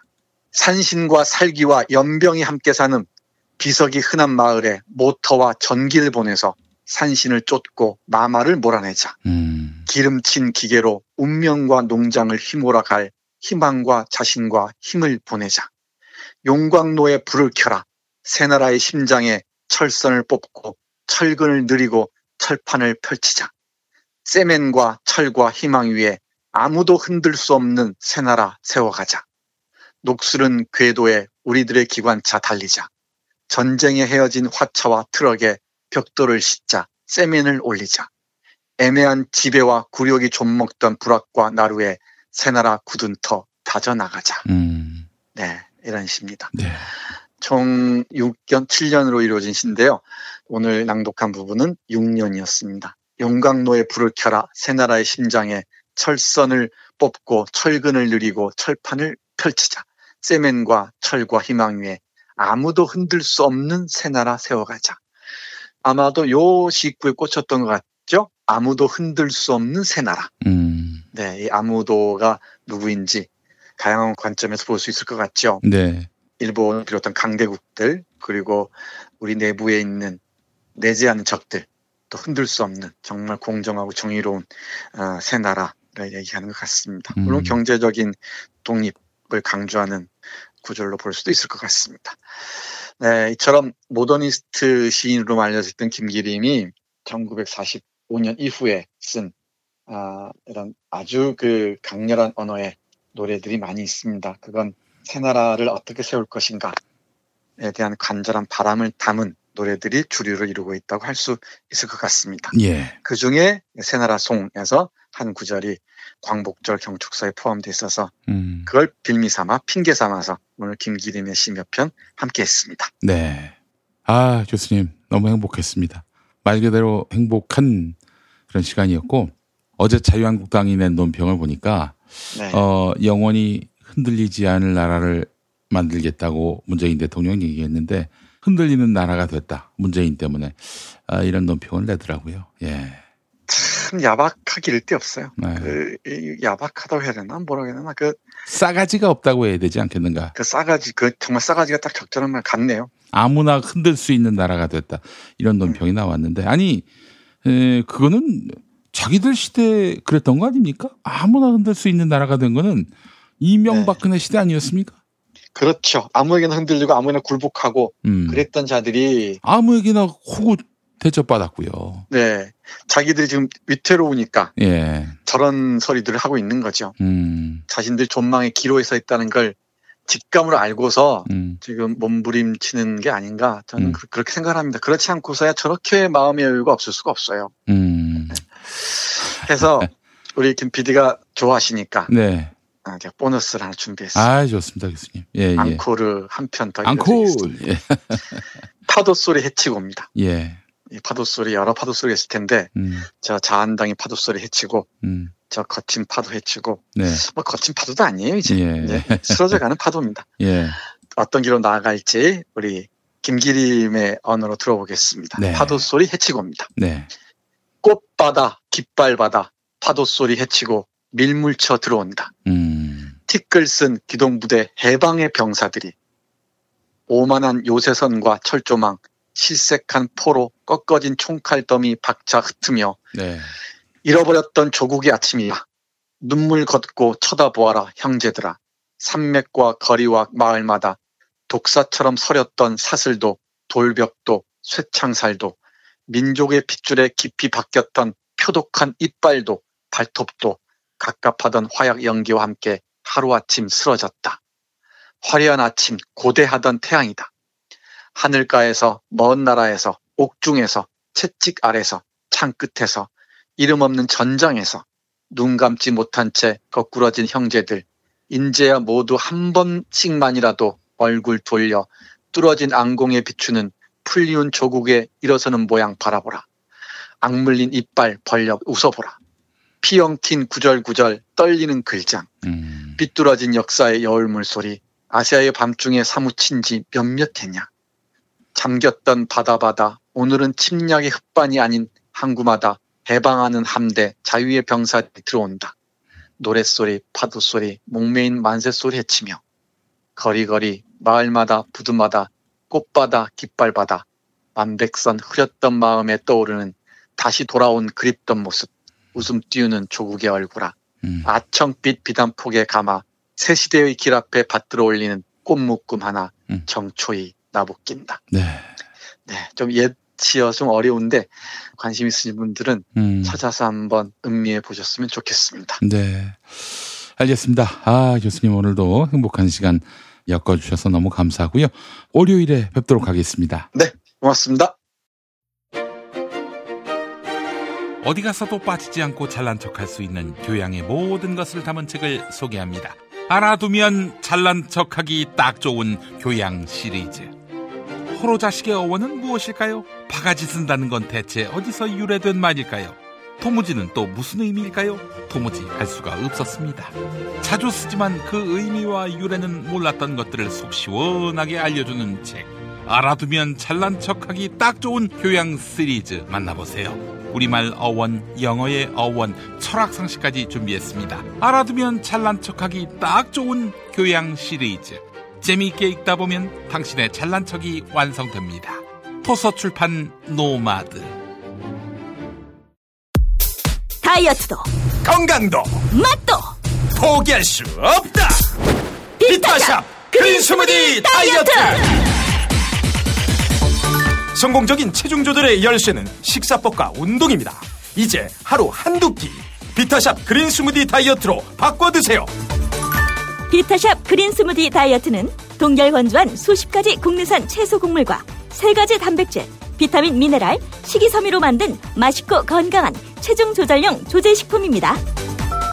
152-6648 혹은 비타샵을 검색해 주세요. 탄핵 때문에 뭐 이야기를 전달을 하려고 해도 길을 막고 듣질 않아요. 패족 수준으로 쪼그라든 한국 보수. 회생의 길은 과연 있을까? 변화된 정치 환경, 갈 길 잃은 보수에게 새로운 희망을 제시한다. 애국 보수의 화려한 부활과 집권을 위한 본격 가이드. 김용민의 신간, 보수를 지켜라. 진중권도 투표하는 보수 정당. 광주에서도 일당이 될 수 있는 보수 정당. 젊은이들의 입당이 줄을 잇는 보수 정당. 언제까지 민주당 정의당을 부러워만 할 것인가? 부러우면 진다니까? 자유한국당 당원 김용민이 쓴 보수를 지켜라. 이김에서 나왔습니다. 서울 홍대 앞 작은 모임 공간. 알고 계시나요? 스튜디오 벙커 원. 백석 규모의 콘서트홀, 갤러리, 방송 스튜디오, 그리고 카페까지. 스튜디오 벙커원에서 아름다운 꿈이 익어갑니다. 북 콘서트, 파티, 세미나, 작은 음악회, 전시회, 유튜브 팟캐스트 녹화, 녹음까지. 여러분을 위한 공간, 스튜디오 벙커원. 문의는 네이버 블로그 영문 스튜디오 벙커원. 김용민닷컴 퀴즈. 김용민닷컴 퀴즈 정답은 김용민닷컴 자유 게시판에 올려주셔야 합니다. 먼저 선물 소개입니다. 제주 붉은 누룩으로 만든 프리미엄 마스크팩 자이라 더 레드입니다. 제주에서 딸을 시집 보내기 전에 제주 붉은 누룩으로 목욕시킨다는 설화가 있는데요. 그 제주 붉은 누룩이 주성분이고요. 정부 출연연구소와 공동 연구를 진행해서 믿을 수 있는 제품입니다. 자이라 더 레드, 자이라 더 레드입니다. 맛있는 다이어트 비타샵 그린 스무디 한 박스. 다이어트 성공을 위해서는 맛있는 대용식이 필요합니다. 비타샵 그린 스무디는 맛과 영양, 다이어트 효과를 모두 챙길 수 있는 상품입니다. 그린 스무디 기억해 주세요. 다음 오늘날 일본을 상대하기 위해 꼭 읽어야 하는 책이 출간됐습니다. 오늘을 읽는 책 정선태 국민대 국문학과 교수가 번역한 사쿠라 진다입니다. 사쿠라 진다. 일본 지식인이 비판하는 아베 정권 이야기, 일본을 통찰하는 일본 지성들의 문제적 대담 사쿠라 진다. 출판사 우주소년에서 펴냈습니다. 당첨자에게 이 선물들 가운데 하나를 보내드립니다. 그리고 비정기적으로 드리는 선물이에요. 3,000평 대지에 건물 두 동을 오직 하루 한 팀에게만 서비스하는 머문 빌리지가 청취자 여러분께 이용권을 드립니다. 바베큐장과 카페, 세미나실, 대형 정원을 갖춘 진짜 독채 펜션 머문 빌리지. 포털에서 머문 빌리지를 검색해 주시기 바랍니다. 퀴즈입니다. 한진그룹 계열 상장사들이 고 조양호 한진그룹 회장에게 647억의 퇴직금을 주었다고 합니다. 아마 가족이 수령했겠죠. 공시 의무가 없는 한진그룹 비상장사 4곳으로부터 받은 퇴직금까지 합치면 전체 액수는 더 늘어날 전망입니다. 647억보다 더 받는다는 겁니다. 앞서 지난해 말 퇴임한 이용열 전 코롱그룹 회장은 410억 원의 퇴직금을 받았습니다. 고 구본무 LG그룹 회장은 201억 원, 고 정주영 현대그룹 명예회장은 217억 원을 퇴직금으로 받았습니다. 앞으로 정몽구 현대자동차그룹 회장이 퇴직하면 퇴직금은 역대 최대가 될 것으로 추산됩니다. 정말 화가 나지요. 한숨만 나오고요. 재벌 총수를 비롯해서 최대 주주인 최고 경영자는 퇴직금 지급 대상에서 제외하는 것이 옳다 이런 지적이 나오고 있습니다. 자, 고 조양호 한진그룹 회장의 아들은 누구일까요? 일남 이녀 중에 일남은 누구일까? 후계자로 꼽히는 인물인데요. 자, 보기 드립니다. 1번 조원택, 2번 조현아, 3번 조현민. 정답 아시는 분은 김용민닷컴 자유 게시판에 정답 올려주시기 바라겠습니다.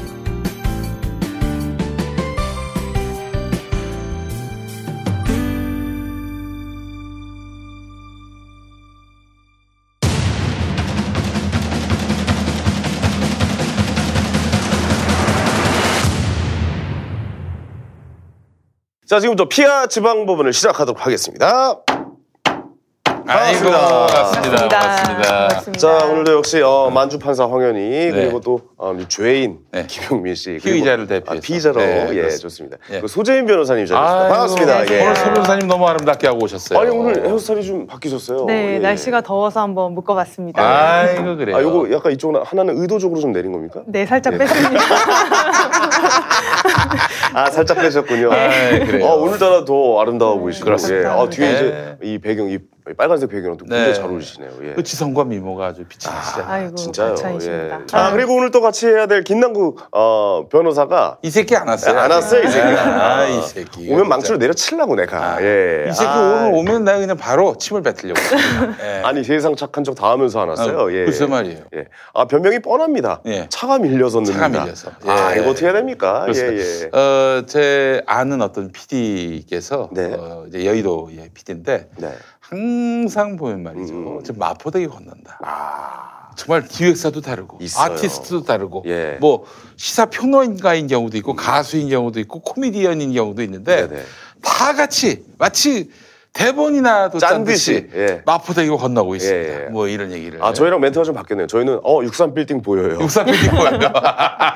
거의 여의도에 방송국이 많으니까 예전에 예. 그 멘트를 많이 했었는데 예전에 박성호 씨가 한번 늦어가지고 예 이게 개그맨들은 웃음이 나오면은 그거를 넘어가 주거든요. 네네네.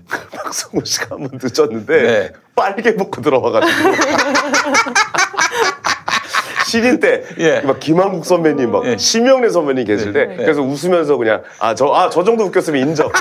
저거는 노력하는 게 있으니까 인정. 예, 예, 물론 예. 여자 개그맨은 없으셨고. 아, 예. 예, 한번 예. 그랬던 기억이 있었어요.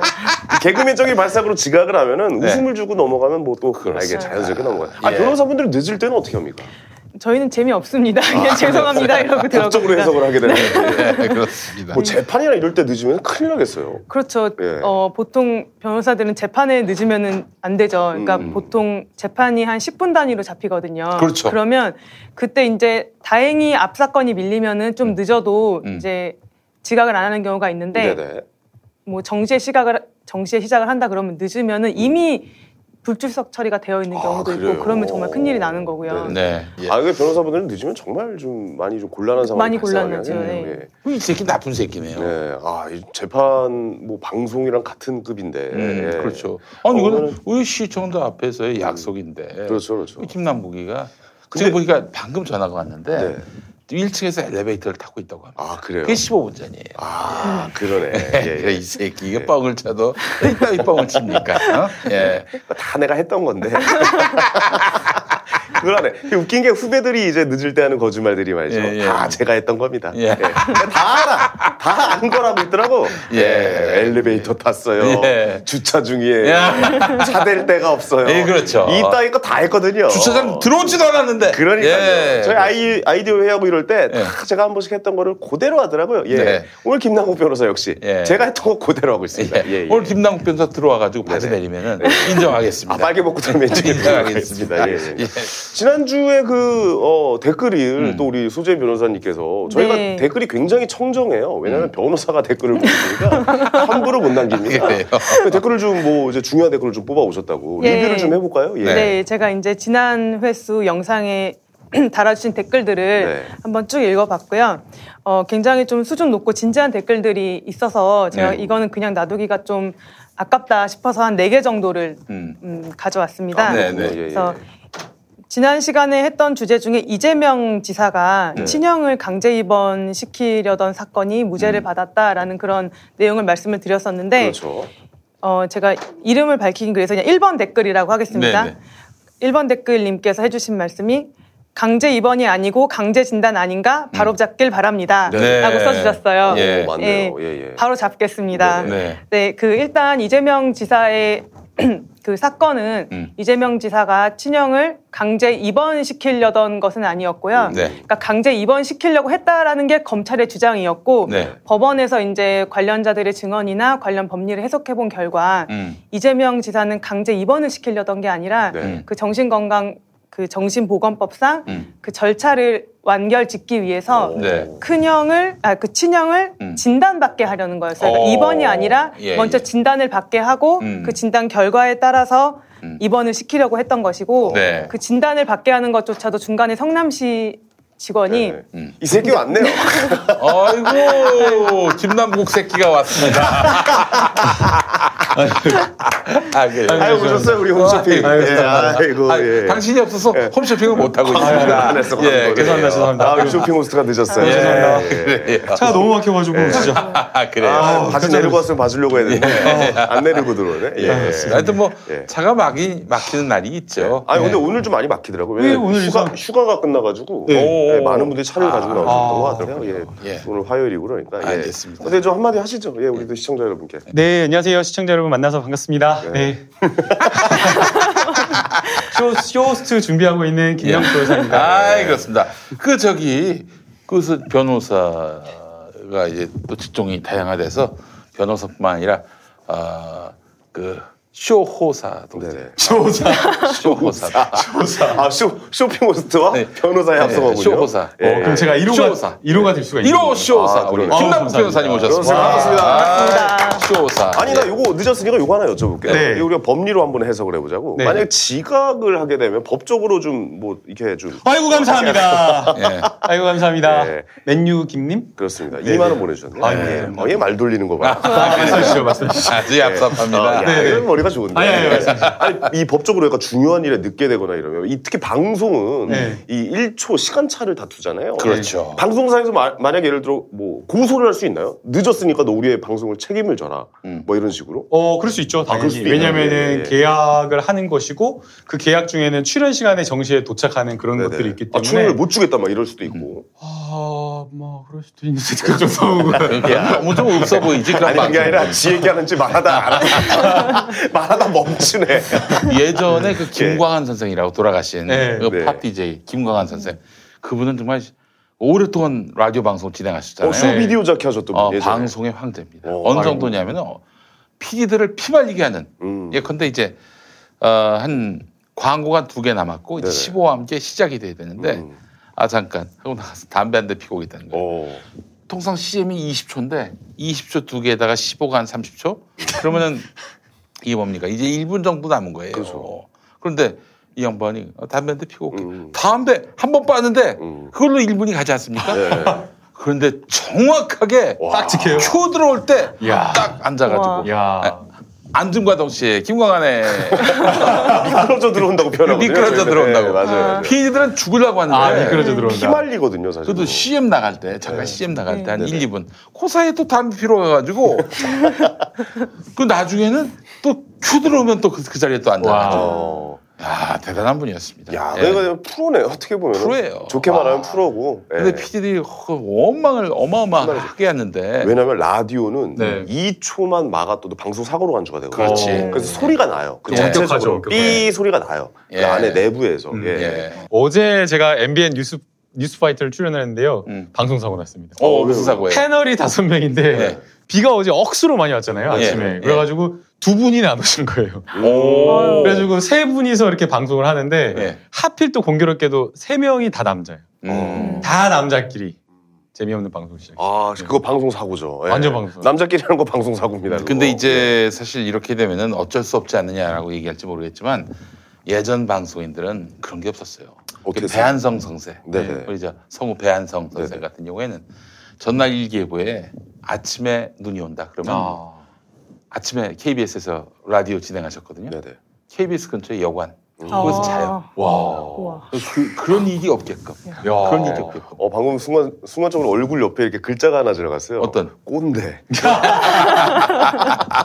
야, 우리 땐이. 이거 아니야. 지금. 예, 예, 예. 야. 아, 내가 그런 게 아니라 배한성 선생이 그렇게. 아. 그렇습니까? 예. 예, 예. 김나무 씨 사기, 뭐, 그러니까 좀 새겨 들으라고 아. 말씀을 하시는 거 같습니다. 그러니까 웃는 낯으로 얘기한 겁니다. 그렇죠. 요거에. 저기 PD님 여기 낙구낙구 좀 준비해 주십시오. 어, 다음 주부터 주무세요, 여기서. 아, 또 네. 이러니까 또 방송사 또 에피소드 하나 또 네. 풀겠습니다. 어, 뭡니까? 전현무 씨. 아, 현무요. KBS 아나운서 예. 전현무 씨. KBS는 아나운서들이 입사를 하면요. 전국을 돌게 합니다. 음, 음. 만 먹고 맞아요. 순회가 아니라 딱 한 곳. 일 지방 년. 근무를 반드시 해야 돼요. 네. 어. 1년 동안 무조건 가 있어요. 네. 예. 이 양반이 그 대구로 잘 나간 거예요. 네. 대구면 대구 방송 총국으로 이제 1년 이제 발령이 났는데 네. 대구 방송국은 어, 대구 경북 지역을 커버리지를 합니다. 네. 어. 에, 이제 통상 이제 뉴스를 할 때 보면 백이 음, 음. 백이 보통 무슨 뭐 그 지역을 상징하는 맞아요. 예, 예. 뭐 그런 그 지역을 상징하는 게 대구 경북에서는 울릉도 독도였습니다. 음, 그렇죠, 그렇죠. 독도. 예. 독도에 카메라가 있는 거예요. 어. 근데 전현무 씨가 음, 음. 늦게 일어난 거예요. 네. 7시 뉴스를 해야 되는데 네. 아침 7시 뉴스를 해야 되는데 네. 한 6시 반쯤 일어났나? 세수가 뭐야 그냥 막 달려갔지. 예. 달려갔는데 머리 뭐 하나도 안 하고 얼굴은 수염이 우리 김남국 변호사보다 거심하게 네. 아주 까칠하게 이러고 네. 넥타이 몇 시간도 없이 그냥 바로 앉아버린 가슴 거예요. 열고 간거 아니에요? 아니 그렇진 않았어요. 가슴들 네. 보여주면서. 아마 이게 뭐 하나 풀렸나 그랬을 거예요. 그 배경이 독도고 어. 아이고. 아, 무슨, 무슨 정글의 법칙 같은 거구나, 그런 느낌이. 큐 들어왔는데 이게 네. 뉴스를 진행하는 아나운서가 아니라 네. 뭐 노숙인, 예. 노숙인, 어. 독도의 노숙인 같은 그런 분위기였다. 자연과 하나 되는 약간. 그렇습니다. 야, 혁명 사건 사고 많죠. 자, 우리 저 소재인 변호사님 말씀하다 끊겼어요. 그러니까 계속 좀 들어볼까요? 아, 예. 제가 댓글을 이제 예. 소개를 해드리다가 네. 끝났는데 그래서 이제 이재명 지사 사건에서는 음. 그 이재선에 대한 진단을 먼저 하게 하고 그 음. 결과에 따라서 입원을 시키려고 했던 것이고 네. 강제 입원을 시키려고 한 적은 없었던 것으로 보이고요. 음. 그다음에 그 이재선 씨에 대한 입원은 그 이재선 씨의 가족들에 의해서 이루어졌다는 점을 이제 정정을 하겠습니다. 네. 아, 이거 댓글을 읽어준 게 지금 반응 중에 약간 잘못된 점을 이제 팩트를 그렇죠. 네, 다시- 팩트를 와. 정정해달라는 댓글이었죠. 야, 저는 손준 변호사 대단하신 것 같아요. 정확하지 않으면은 소재인이 아닙니다. 그렇습니다. 아, 근데 이걸 지적해주신 분들이 더 대단하시다고 야, 생각이 이 TV 들고요. 속의 TV 같은 거 아닙니까? 본인이 방송하시면 보통은 다른 사람이 아, 다른 사람이 네, 음주행 같은 거죠. 예. 본인이 또 스스로 완전히 그 파란 화면에 자막만 뜨는 그런 게 아니라. 그렇습니다. 그럼 두 번째 댓글 아, 가볼까요? 이것도 저에 예. 대한 댓글인데. 예. 자, 2번 댓글님 음. 말씀을 제가 지난 시간에 수사권 조정에 대해서 얘기를 드리면서 음. 경찰이 사건을 똘똘 말 수가 있기 때문에 검찰이 그거를 풀어주는 이제 체크를 하고 풀어주는 게 필요하다라고 말씀을 드렸었어요. 음, 네네. 거기에 대한 댓글입니다. 글쎄 아무리 경찰이 사건을 똘똘 말았어도 음. 결국 기소권은 검찰에게 있으니 음. 기소 전에 충분히 알아보고 판단하면 되는 거 아닌가? 음. 그럼 다른 선진국들이나 외국에서는 수사권 없는 경찰이 아 수사권 없는 검찰이 경찰 견제를 어떻게 하는 것인가? 이렇게 음. 지적을 해주셨는데 굉장히 중요한 지적이라고 생각이 듭니다. 네네. 다만 이제 맞는 말씀이라고 생각을 하고요. 음. 다만 수사권 체계는 대륙법계 국가와 영미법계 국가가 다르게 되어 있고 그 구조가 다르거든요. 그래서 우리나라는 대륙법계 체계를 따르고 있는데 지금 말씀하신 부분은 영미법계 체계인 것 같아요. 오. 그래서 제가 깊이 공부하지는 않은 분야이지만 앞으로 많은 연구가 필요한 부분이라고 생각이 듭니다. 깔끔합니다. 무슨 얘기인지 모르겠지만 하여간 네, 깔끔해요. 이렇게 예. 고개 두 번 끄덕여주면 네. 예, 그렇습니다. 예, 예. 예. 예, 그럼 빠르게 3번 댓글로 삼번 가죠. 넘어가겠습니다. 예. 추적하신 분은 알아들었을 거예요. 알아들으, 예, 예, 충분히 예. 알아들으셨으면 좋겠습니다. 중간 중간에 예. 어, 욕을 한 것도 좀. 예, 예. 그런 것은 없었고요. 황현이 빼라 이런 거 글이죠. 예. 네, 3번 댓글에 대해서는 이것도 이제 제가 어 검찰이 객관 의무를 위배한 것에 대해서 말씀을 드리면서 네네네. 이제 검찰이나 경찰 수사 기관이 정의관념이 너무 크기 때문에 음. 이제 피고인에게 유리한 증거가 나오면 피고인이 처벌을 안 받을 수도 있기 때문에 그 증거를 내는 게 굉장히 어리, 좀저 고민이 된다 이렇게 네. 말씀을 드렸었거든요. 거기에 대해서 이제 3번 댓글님이 쓰신 말씀이 수사기관이 객관 의무를 위배하면 정의관념이 없는 것이지 수사 종사자가 정의관념이 높다 보니 음. 객관 의무를 위배하게 된다는 여자 변호사의 말은 납득하기 어렵다. 음. 맞는 말씀이라고 생각이 들고요. 어, 다만 이 부분에 대해서는 제가 다음에 기회가 되면 다시 한번 풀어서 설명할 수 있는 기회가 있었으면 좋겠습니다. 아, 알겠습니다. 결국 제 지 얘기만 나가봤네. 아니, 4번 댓글 넘어가겠습니다. 예, 예. 빨리 하겠습니다. 예. 어, 소재인 김남국 변호사님, 나경원이 나베라고 했다고 네티즌, 네티즌 고소했다던데, 음. 음. 다음 방송에서 좀 알려주시면 좋겠어요. 음. 좋은 의견 감사합니다. 좋다, 좋다, 저희 좋다. 참고해서 이번 주제를 그래요. 네, 선정을 했고요. 아, 앞으로도 알겠습니다. 참고하겠습니다. 어, 이 방송에 예. 그 어느 정도 이게 어, 어. 이 체질화가 되셨어. 너무- 다음에 예. 무엇을 할 것인지 바로 이제 디졸브를 예, 예. 해준 거 아니에요? 브릿지를 놔준 거 아니야 이거? 어, 그다음에- 진행이 되네요. 예. 코너 왜 개발 안 해오셨어요? 지금 소재은 변호사님은 지금 댓글 코너까지 세상에. 아, 나보고 코너 짜는 얘기. 여기 개콘도 하나 보이네. 아유, 죄송합니다. 또 알겠습니다. 선배님을 또 몰라보고. 아닙니다. 그래서 아까 좀 말씀하셨다시피 네. 그 이번 주 첫 번째 주제는 음. 어 그 나베라는 뭐 약간 뭐 토착 외구 막 이런 걸로 해서 댓글을 저는 정치인이 댓글을 이제 악플로를 고소하는 사건은 뭐 기존에도 있었지만 저는 제가 봤을 때 처음 보는 것 같거든요. 네. 예, 굉장히 좀 드문 경우라고 좀. 볼 수가 음. 있어요. 네. 예, 이야기를 좀 나눠볼까요? 그럼 예. 근데 나베, 나베, 떨렁 나베라고 했는데 그걸 고소한 것 같진 않아요. 음. 지금 보니까. 앞에 뭐가 있었겠죠. 뭐 이제 그, 뭐, 네. 뭐 친일파 뭐 이러면서 음. 욕설도 좀 섞어가면서 네, 그렇게 얘기했을 것 같은데 설령 그렇다 하더라도 네. 법리는 모르겠어요. 그러나 정치인이 음. 사실 국민에게 권력을 달라고 요청하는 그런 입장이고 또 아울러 그래서 국민에게 무한 봉사, 무한 책임을 져야 한다면은 음. 아욕 좀 먹으면 어떻습니까? 그렇죠. 어? 이건 제가 어, 기분 나쁘라고 욕하는 거지. 예. 뭐 무슨 어 절도 절도와 양식을 지켜가면서 비난을 하면은 그 알아듣겠어요? 그러니까 아예 네. 우리랑 반대 생각을 갖고 있는 사람을 다 음. 접겠다라는 약간 발상에서 나오는 행동이 아닐까? 뭐 이런 생각. 앞으로 그러지 마. 음. 어, 그, 그러면 아주 그 재미 없어질 수가 있어. 이거, 이거 아닙니까? 한마디로 얘기해서. 네. 어떤 내용들의 댓글이었죠? 일단 그 제가 확인했던 건 나베 친일파 이런 종류의 댓글이었던 것 같고요. 그. 외에 좀 뭐 인격적인 모독의 말이나 이런 게 있었는지는 저는 직접 보지는 못했어요. 네네. 네, 일단 이 사건에서 쟁점 이 되는 거는 두 가지가 짚어져야 되는데 음. 하나는 그 국민들이 했던 표현이 정치적 표현의 자유라는 음. 것이고요. 두 번째는 제1야당 원내대표라는 공적 인물에 대한 표현이라는 거예요. 그렇죠. 그래서 제가 리서치를 해봤는데 어, 앞으로 이제 이 사건에 대해서 좀 더 알고 싶으신 분은 참고하시면 좋을 판례 같아요. 음. 대법원 2018년 10월 30일 선고 2014-61654 전원합의체 판결이 있는데 이게 어떤 사건이냐면 몇 년 전에 이정희 통합진보당 대표가 보수논객 변희재 씨를 상대로 명예훼손에 따른 어, 불법행위를. 그렇죠. 음. 청구한 적이 있는데 이때 표현이 어떤 표현이냐면 종북 주사파라는 표현이었어요. 음. 이것과 뭐 나베 친일파라는 표현은 그 정도가 이제 비등비등한 정도가 아닌지 싶어요. 음. 그래서 여기 사건에서 대법원의 다수 의견은 어떤 식으로 판결을 했냐면 예. 먼저 피해자가 누구냐에 집중을 했어요. 그러니까 피해자의 피해자. 지위를 고려하는 이른바 공적 이론을 채택한 것인데요. 네. 공론의 장에 나선 전면적 공적 인물인 경우에는 비판을 감수해야 되고 그러한 비판에 대해서는 해명과 재반박을 통해서 극복해야 된다고 먼저 판시를 했고요. 아, 그렇다면 그 지위에 있는 사람은 어떤 사람입니까? 그때 이제 이정희는 이정희 대표는 이제 국회의원이자 당 대표였죠. 네. 그리고 이런 공적인 네, 지금 말씀을 잘 해주셨는데요. 음. 공적인 존재가 가진 국가 사회적 영향력이 크면 클수록 음. 그 존재가 가진 정치적 이념은 국가의 운명에까지 영향을 미치게 되기 때문에 음. 그 존재가 가진 정치적 이념은 더욱 철저히 공개되고 검증되어야 한다고 판시를 했어요. 음. 지금 나경원 대표의 경우에는 자유한국당 원내대표시잖아요. 네. 그래서 제1야당 원내대표로서 그 나경원 대표가 가지는 국가 사회적 영향력은 클 수- 아주 크다고 볼 수 있는 거죠. 이정희 대표의 통합지보당보다 곱하기 몇 배야 이게?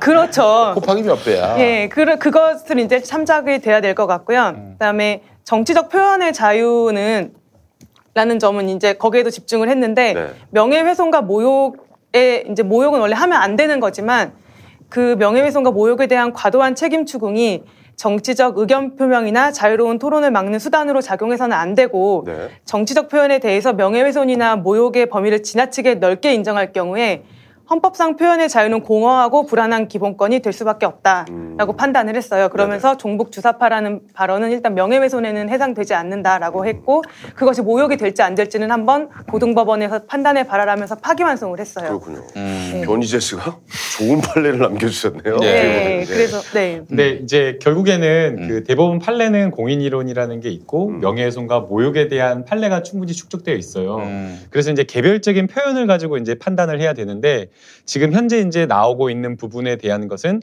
아마 이제 나경원 의원도 본인이 판사이고 음. 또 요것을 대리한 곳이 이 법률원 변호사들이 했다라고 해요. 음, 그래서 이게 아마 다 고소를 하려고 했으면 몇만 명? 그렇죠. 어, 그렇게 예. 되기 때문에 아마 지금 170명을 고소했다라고 이야기를 하고 있고 그 다음에 이제 그런 어떤 고소의 그 댓글 내용이나 이런 거는 이제 단순하게 나베로만 이렇게 표현한 것이 아니라 네. 이제 여성에 대해서 이제 조금 성적인 그런 어떤 아. 모욕이나 비하가 들어간 것이 상당수가 포함되어 있다라고 그렇죠. 이야기를 하고 그것도 있기 때문에 묶어야 타당성이 생기죠. 어떻게 보면은. 예. 네, 그래서 이제 그 개별적인 표현을 지금 봐야 되는 상황이고 그 이게 사실은 예, 지난주에 저는 이게 보도가 돼가 금요일 날 보도가 돼가지고 음.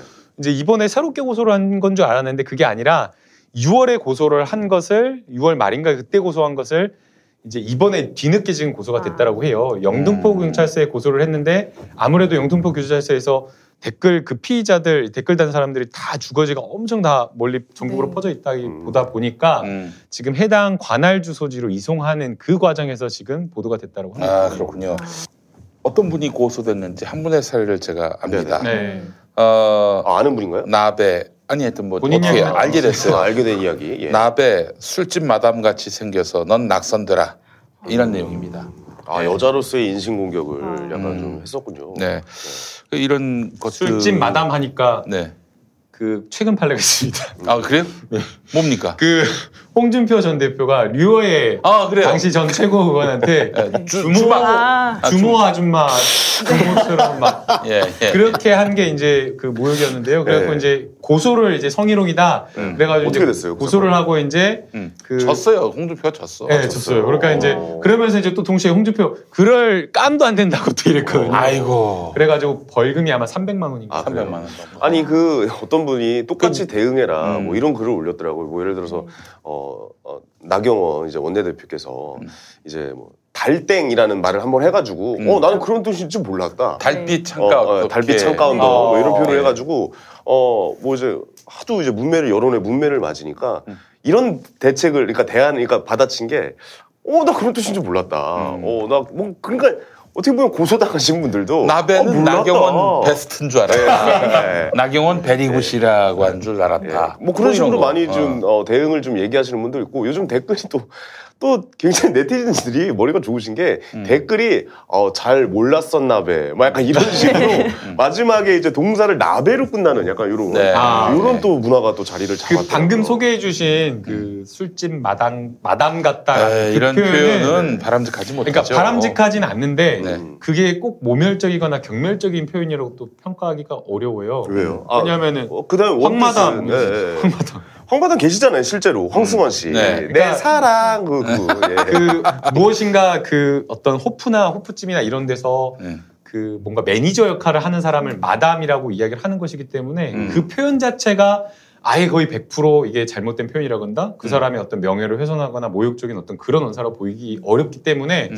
이 지금 마담이라고 하는 것 자체가 네. 어, 이 이분은 이분 같은 경우에는 뭐 반드시 모욕죄가 되거나 명예훼손 되긴 조금 아? 보여요. 오, 네. 그러면 좀 재판에서 네. 어, 선처를 받을 가능성이 있어. 그럴 가능성이 있어요. 실제 종북이라는 표현에 대해서도 그렇게 판단을 했거든요. 네. 그러니까 이 종북이라는 표현이 굉장히 뭔가 종, 그 북한을 추종한다라는 그런 어떤 의미가 있으면서 또 동시에 뭐 북한에 대해서 약간 과거에는 간첩이라든가 뭐 이- 이런 어떤 중의적인 어떤 표현이 있기 때문에 누군가에 대해서 종북 이렇게 이야기를 했다라고 해서 그게 반드시 그 사람의 명예를 훼손한다라고 보- 보기 어렵다고 판단을 했고요.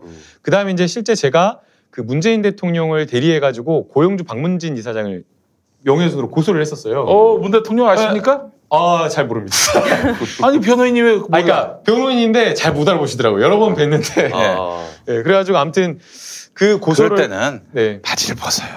근데 이게 도대체 저, 아니 댓글에서 바지를 벗으라고 계속 나오는 게 무슨 말인지 모르겠어요. 아니, 늦어서 바지 벗고 들어오면 누가 봐준다고 했거든요. 왜, 아, 왜 갑자기 그냥 바지를. 바지를 벗으면 두 번 다시 잊지 못할 겁니다. 예.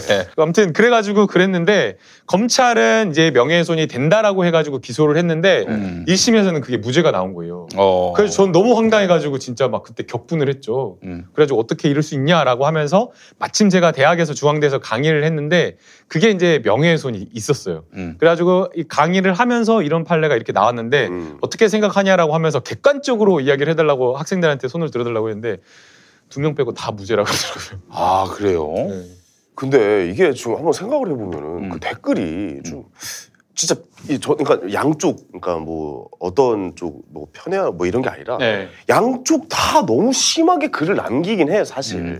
저 알겠습니다. 입에 담을 수 없는 말을 예, 예. 이런 걸 좀 자제를 좀 해줬으면 좋겠어요. 내 예. 앞에서 예. 어? 욕설 댓글을 예, 당해서 기분 나쁘다 그 얘기를 할 계제입니까? 왜요 왜요? 아니 난 대한민국 대표입니다. 아 당하셨습니까? 아마 네. 아니 그 모르시나 내가 총선 출마할 때 평생 욕을 먹을 다 먹었어. 아니 다음 생에 먹을 욕까지 다 먹은 것 같아요. 김용민 PD님보다 제가 더 많이 먹어요. 아 그래요? 왜요? 저는 TV조선이나 채널에 한 번 출연하면 거의 한 5천 개 막 이렇게. 네. 아이고 전화로 막 하면서 계속 제가 방송을 하는데도 막 시청자 콜센터로 전화가 와가지고 앵커가 막 지적을 아 5천 개 귀엽네. 아 5천 개 귀여워. 아니 5천 개가 그 숫자인가? 아, 참 진짜 제가 까칠남녀 나와서 어디 나가서 5천 원 갖고 이게 내 네. 재산이다라고 해봐. 그 사람들이 알아줍니까? 웃죠 웃죠. 예, 5천 웃어요. 억도 아니고. 예, 예. 5천 억도 아니고 말이야. 제가 까칠남녀 나와서 정영진 씨와 함께 예. 한난 충장, 예, 예, 한남 정영진 씨와. 함께 어제 어, 이제 그저 트위 터에 제 이름 검색하잖아요. 예, 6만 개 같습니다. 음. 아 그래요. 어. 예, 그렇게 시작했고 이번 또 황교안 당대표 행사 갔다 오고. 예. 뭐 저는 또 몇몇 개. 4년간 예. 평균 한 주 3일 4일. 아 그래요? 예. 어... 5천 개씩. 저는 뭐 한 15년 동안 그렇게 욕을 먹어가지고. 예, 예. 한 번이잖아요. 한 번에 파장이 그렇게 컸나요 그러면? 아니 그것도 2012년 이후로 지금까지 욕을 먹는 아 그런. 건가요? 예. 내가 어디 가서 내 이름을 검색을 못 합니다. 음. 예. 소재인 변호사는 어떠세요? 그러니까 이렇게 좀 여성적인 비하로 댓글을 남긴 거는 사실 고소가 가능할 수 있잖아요. 예, 그 제가 좀 전에 대법원 판결을 설명을 드리면서 공적인 인물이 허용되어 허용 그러니까 공적인 인물이 감수해야 하는 표현의 정도는 음. 그 공적인 인물이 가지는 사회적 영향력이 크면 클수록 그 정도도 커진다라고 설명을 드렸는데 그렇다고 해서 공적 인물의 인격권을 완전히 무시하고 표현해도 된다는 거를 허용한 것은 아니거든요. 음. 그래서 이 대법원 판결도 이제 지적을 한 게 명예훼손이나 모욕적 표현을 이유로 법적 책임을 지우는 범위는 좁히되 법적으로 용인할 수 있는 한계를 명백히 넘는 표현, 예를 들면 모욕적이고 경멸적인 인신공격에 대해서는 더욱 엄정하게 대응해야 된다라고 함께 지적을 했어요. 음. 그래서 술집 마담에 대해서 제가 그냥 딱 들었을 네, 때는. 예. 저의 견해는 예. 음, 일단 모욕이 성립을 할 것 같아요. 아, 성립을 제 할것 견해는. 성립을 어, 할것 모욕죄가. 같은데 네. 저도 이제 이런 것들에 대해서 어떻게 만약에 제 의뢰인이라면 어떻게 변론을 할까 생각을 해봤어요. 그렇죠. 우리가 아주 결론으로 가봅시다. 네, 예, 일단 예. 저는 나베나 친일파라는 거에 대해서는 저는 모욕죄가 성립을 하지 않는다고 생각해요. 그거는 정치적 의견의 표현이고 만약에 그래 보여요. 네, 그런 그런 어떤 비유적인 표현까지 막는다면 이거는 너무 이 정치적 표현의 자유를 너무 억압하는 것이고 말 그대로 헌법의 표현의 자유가 형해야 되는 것이기 때문에 음, 네네. 그거는 이제 허용되어야 될 거지만 그것을 넘어선 음. 뭐 술집 마담 같이 생겼다라고 하거나 또 인신 공격 그런 걸 한다면 네. 저는 일단 성립은 하되 음. 저는 이렇게 어, 수사기관에서 대응을 하라고 말씀을 드리고 싶어요. 네네네. 어, 그 부분 표현은 어, 내가 잘못을 했다. 내가 익명성의 뒤에 숨어서 그렇게 음. 잘못했다? 예, 여성에게 어, 네네. 어, 비하하는 발언을 한 거는 이게 일단 유무죄 판단은 제가 가리는 것도 아니고 그렇죠, 그렇죠. 수사기관이 말을 들어보고 이제 가리 가리고 판사님이 하실 거예요. 근데 네. 저 같으면 이제 잘못했는데 어, 나경원 대표는 어, 우리나라의 제일 야당 원내 대표이고 원내대표죠. 예. 그동안 나경원 대표가 했던 말들 있잖아요. 네. 굉장히 좀 공격적인 말들을 많이 하셨더라고요. 네네네. 그런 말들을 들으면서 요즘 같은 시국에 국민으로서 너무 큰 절망감을 느꼈다. 음, 그리고 분노도 너무 느꼈다. 그래서 내가 정말 나도 모르게 우발적으로 그런 아. 댓글을 남겼다. 왜냐면 우발적 범행은 또 참작 사유가 되거든요. 그 초범인 경우는 훨씬 더 훨씬 더 참작이 되죠. 감정되고 그렇게 해서 앞으로는 다시는 그러지 않겠다, 조심하겠다. 그리고 나경원 대표는 우리나라에서 영향력이 큰 어떻게 보면 국회의원 중에서 높은 사람인데 내가 이 사람을 경멸한다고 해서 이 사람이 경멸이 달라지냐? 되겠느냐. 아. 이 경멸이라는 건 성립 자체를 안 하는 거다. 오. 그리고 모욕이라는 거는 모욕을 해서 사람의 사회적 평가를 떨어뜨려야 되는 것인데 네네네. 국회 제, 제 계속 말씀을 드리는 건 나경원 대표가 굉장히 높으신 분이기 때문에 이, 말, 이 말씀 드릴 수가 있는 거예요. 음. 공공회의를 하시는 분이잖아요. 공공이 하시는 제1야당 원내대표이기 때문에 네. 이런 이런 나경원 대표에 대해서 내가 이런 말을 한다고 해서 이분의 사회적 평가가 떨어지겠냐 말이 안 된다. 정치인이잖아요. 네, 그분은. 그래서 저는 그런 것들을 좀 정상 변론을 많이 할 것 같아요. 그렇게 된다면 마- 벌금이 나오거나 아니면 네네. 선고유예가 나오거나 네, 그러지 저는 아, 좀, 어떻게, 좀 예. 다른 어, 의견인데요. 좋아요. 나 이런 거 좋아요. 그 예, 술집. 마담이라고 예, 하는 게 그 그냥 우리가 그냥 일반적인 호프집이나 아니면은 그냥 어른들이 출입하는 그런 술집에서도 음. 거기에 일하는 그 매니저 여성을 정마담 아니 우리 그 뭐야 심지어는 그 누구죠? 버닝썬의 그 YG 음. 누구예요? 와이죠? 양, 양현석 씨? 어, 양현석 네. 씨도 그 친하게 지낸 정마담이 있고 그랬잖아요. 네. 그래서 마담이라는 그 직업이 있고 만약 그 그게 타짜에도 정마담 나오잖아요. 나 이대 나온 여자야. 그래서 그분. 예. 누군가를 그게 이제 100% 일의적으로 음. 모욕적이고 명예를 훼손하는 그런 표현이었다고 한다면 저희가 방송하는 뉴스나 이런 데서 이 마담이라는 표현을 못 쓰도록 했을 거예요. 어. 그뭐 아니면은 뭐 접객원 아니면 접객 매니저 뭐 이런 식의 표현을 대체 매니저 대체 표현을 쓰라고 했을 텐데 그런 거를 방송사에서 이야기하지 않았다고 하는 것은 예. 또 그리고 그걸 이야기를 했을 때 시청자분들이 크게 뭐 시청자 게시판에 막 글을 남기거나 그러지 어, 않았다라고. 하는 것은 네네네. 이 마담이라는 표현 자체가 누군가에게 굉장히 악의적으로 명예훼손을 음. 하거나 모욕적인 경멸적인 그런 표현이라고 조금 보이진 않고요. 음. 가사 일부 그런 어떤 표현으로 쓰였다라고 하더라도 이 표현은 저는 전체를 봐야 된다고 봐요. 아, 전체를 봐야 된다. 네, 왜냐하면은 궁극적으로 지금 이야기했던 그분의 이야기는 아 이 낙선해라 너 같은 사람 정치하면 안 된다라는 거잖아요. 네네네. 그러니까 정치인에 대해서 이런 사람이 공인으로서 정치를 하는 것은 바람직하지 않다라는 그런 어떤 정치적 의사 표현으로 결합돼서 전체의 목적을 봐야지 그거 하나만 여쭤볼게요. 정마담만으로는 그 마담이라는 때 표현만으로는 그런 의미는 거의 일맥상통하는 것 같아요. 그러니까 나베라는 말 써서 이게 유죄가 나온다. 이건 아니라고 이제 두 분다 네. 말씀하시고 둘 다 나베는 예. 뭐 그건 법적 책임을 지는 근데 일이 그거, 없다. 그거 하나만 여쭤볼게요. 심각한 여성에 대한 이제 비하라든가 네. 이런 말에 대해서는 유죄가 모욕이 무역 무역 모욕이 나오, 무조건 나올 수밖에 없죠. 아, 나, 네. 무조건 나올 수밖에 없다. 그럼 어떻게 보면 두 분 의견은 같은 그렇죠. 거예요. 술집 마담이란 표현도 어떻게 보면 생각하기에 따라서 음. 이거는 그야말로 이제 귀에 걸면 귀걸이, 코에 걸면 코걸이가 될 수 있는 표현인 거죠. 네네. 그 만약에 어, 주점 사업자 같은 분 이거 어떻습니까? 주점 사업자. 주점 사업자. 어때요? 저는 모욕적인 알코올 장려자. 아니 그냥 제가 네. 딱 누구를 어떤 여성을 전혀 모르는 여성을 보고 아니면 그냥 전혀 모르는 여성 정치인을 보고 이런 술집 마담 같은 이렇게 하면은 아마 바로 모욕이 될 거예요. 그렇죠, 그러나 그렇죠. 예. 이 표현이 어떻게 어떤 맥락에서 쓰였는지도 저는 굉장히 중요하다고 아, 보이기 맥락을 보이고 봐야 된다. 그 다음에 어. 또 특히나 이분이 이야기했던 것이 낙선이라고 하는 것을 뒤에다가 표현한 거잖아요. 음. 그렇다라고 하면 이거는 전체적인 어떤 그런 표현으로 봤을 때 모욕으로 보기엔 조금 어려운 점이 있는 것 자, 같아요. 그, 그렇다면 이제 두 분 말씀은 이제 정리가 됩니다. 그 나경원의 고소는 별 실효성이 없다. 음. 나경원이 그걸로 인해서 뭐 명예를 회복한다든지 네. 뭐 금전적으로 보상을 받는다든지 이럴 가능성은 많지 않는데 굳이 하는 이유가 뭘까? 그렇다면 이거예요. 딱 하나. 뭡니까? 까불지 마. 앞으로 경각심. 욕하지 마. 어. 어? 하지 마. 얘 댓글 그렇게 막 달지 마. 아, 너저 조사받고 얼마나 골치 아픈데 너 재판정에 넘어가면은 어? 기소가 돼가지고 재판받게 되면 얼마나 골 때리는데. 아 진짜 골, 골치 아프죠. 그거. 겁을 주려고 하는 거예요. 겁박입니까? 예. 어. 근데 정치인이 말이죠. 국민에게 권력을 달라고 하는 자가 어? 국민에게 권력을 다- 달라고 하는 자가 어? 국민들 겁박하는 짓은 정치 그만하고 해야 돼요. 너무 편협한 거죠. 정치하면서 저도 이그 짓을 많이- 하면 안 돼요. 것 같아요. 예. 그건 진짜 나쁜 짓입니다. 심지어 저는 저도 그 태극기 집회 그분들 댓글 고소를 안 하고 있는데 음. 엄청 많은데 김용민은 또 나름대로 개똥 철학이 있어서 이제 정치한다고 국회의원 되겠다고 나섰을 때 네. 그 전에는 숱하게 했던 일, 아, 뭐 누구 블록을 한다든지, 음. 아, 혹은 뭐 누구를 고소한다든지 절대 안 했습니다. 음. 예, 왜냐? 나는 권력을 국민에게 달라고 하는 입장이기 때문에. 맞아요. 내가 그런 국민을 고소한다, 차단한다 이거는 멋져요. 정치인 자격이 없다.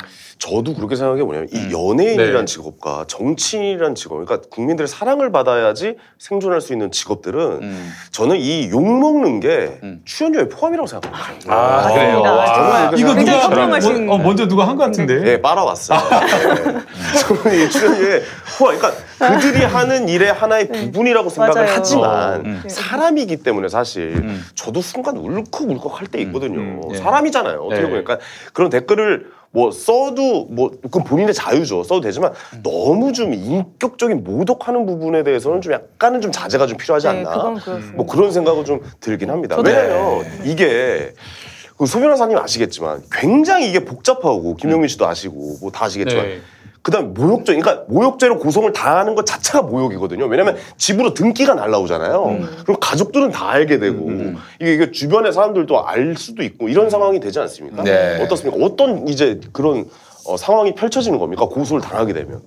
그쵸 일단 소환장이 날라올 소환장이 거고요. 날라오고, 네, 예. 상대방이 내가 경찰의 조사를 받는다는 거를 이제 뭐 주변 사람들이 알게 될 수도 있고 그래서 사실 경찰 경찰을 이제 고소를 하게 되면은 이제 어 무슨 고소를 하게 되면은 이제 주소지를 바꿔달라고 하시는 분들도 있어요. 네네. 왜냐면은 그쵸. 가족들이 아, 알기. 되기 때문에 아, 이 맞아요. 소환장이 그쵸, 그쵸. 송달되는 주소지를 바꿔달라고 아. 요청하시는 분들도 있고요. 네. 그다음에 일단 경찰이 전화를 하면은 뭐 저- 경찰 일하고 있는데 갑자기 경찰한테 전화 올 수도 있는 거고요. 그렇죠. 뭐 회의 중에 막 이렇게. 그렇죠. 예, 그럴 예, 수도 예. 있는 거고요. 뭐 여러 가지 불편한 점이 있고 또 네. 내가 경찰서에 블루투스 가서 차. 여보세요? 누구- 어디 경찰서 누군데요? 모욕죄로 고소당했습니다. 가족들 다 듣고 문자도 있는데. 받을 수 있죠. 지금 뭐 여기 어디 경찰서인데 뭐 그렇죠, 언제까지 뭐 와라 이런 문자도 받을 수가 있고 음. 또 직접 경찰서에 가는 것 자체가 일반인으로서는 굉장히 있을 수- 드문 일이잖아요. 제가 근데 말이죠. 이런 네. 얘기는 하고 싶습니다. 아, 그런 어, 소원 통보 한 10번 받으면요. 네. 아, 굉장히? 행운의 편지 받는 기분. 이 편집이 영국에서 시작돼서 예. 예. 아무렇지도 않게 돼요. 근데- 득도하신 거예요. 근데 사실은 이제 정말 처음이면. 뭐 네티즌으로서 글 한 번 썼는데 소원장 날라오면은 네네네. 벌벌 떨지 잠이 안 그렇죠. 오지. 맞아요. 그렇죠. 식음을 다 전폐하게 되지. 네. 근데 한열번 받아보면 아무 일도 아니게 돼. 아, 그래요? 아니 그리고 이게 그 국민으로서는 진짜 분노할 수밖에 없는 일이잖아요. 그렇지. 그러면은 내가 옳고 정당한 비판을 하고 정당한 일을 했는데 거꾸로 내가 수사기관에서 수사 받는다는 것 자체가 음. 사실은 그분들한테 엄청 분노하고 이게 뭔가 좀 부당하다 느낄 수밖에 없고요. 음. 그래서 저는 반격을 해야 된다고 생각을 생각이 들어요. 그래서 음. 지난번에 달 X 발언 가지고 사실은 문재인 지지자들이 고소를 했는데 경찰에서 각하 처분을 해버렸어요. 각하 처분했어요. 특정이 안 소환도 됐다. 안 피해자 돼서. 피해자 특정이 안 되는 네, 거죠. 그 너무 그거는 진짜 이거는 너무 이게 나경원의 백그라운드를 본 거다. 왜냐하면 이게 특정이 안 됐다고는 말이 안 돼요. 왜냐하면은 문재인 지지자라는 그룹이 단체가 아주 오래 전부터 활동해 오고 있고 그게 그냥 단, 단순하게 인터넷상으로만 활동을 한 게 아니라 오프라인이나 뭐 이런 데서 본인을 드러내면서 활동을 하고 있는데 그 피해자들이 특정이 안 됐다라는 건 말이 안 되거든요. 네. 그래서 그거는 그 당시에 고소를 그러니까 일전에 고소를 하신 분들 말고 나머지 분들이 또 한 번 그렇게 좀 더 구체적으로 피해자 특징과 특정과 관련된 부분을 보완을 해가지고 특정이 충분히 되었다라는 걸 입증을 할 수 있는 여러 가지 증거를 제출을 해가지고 다시 한 번 좀 고소를 해야 한다고 생각해요. 자 한마디 하겠습니다. 나베 후회할 짓 했어. 후회할 짓 했다고. 어떻게 국민을 어? 어쩌면 자기한테 표를 줄지도 모를 국민을 고소를 해? 정치 그만하라고. 정치 그만하고 어?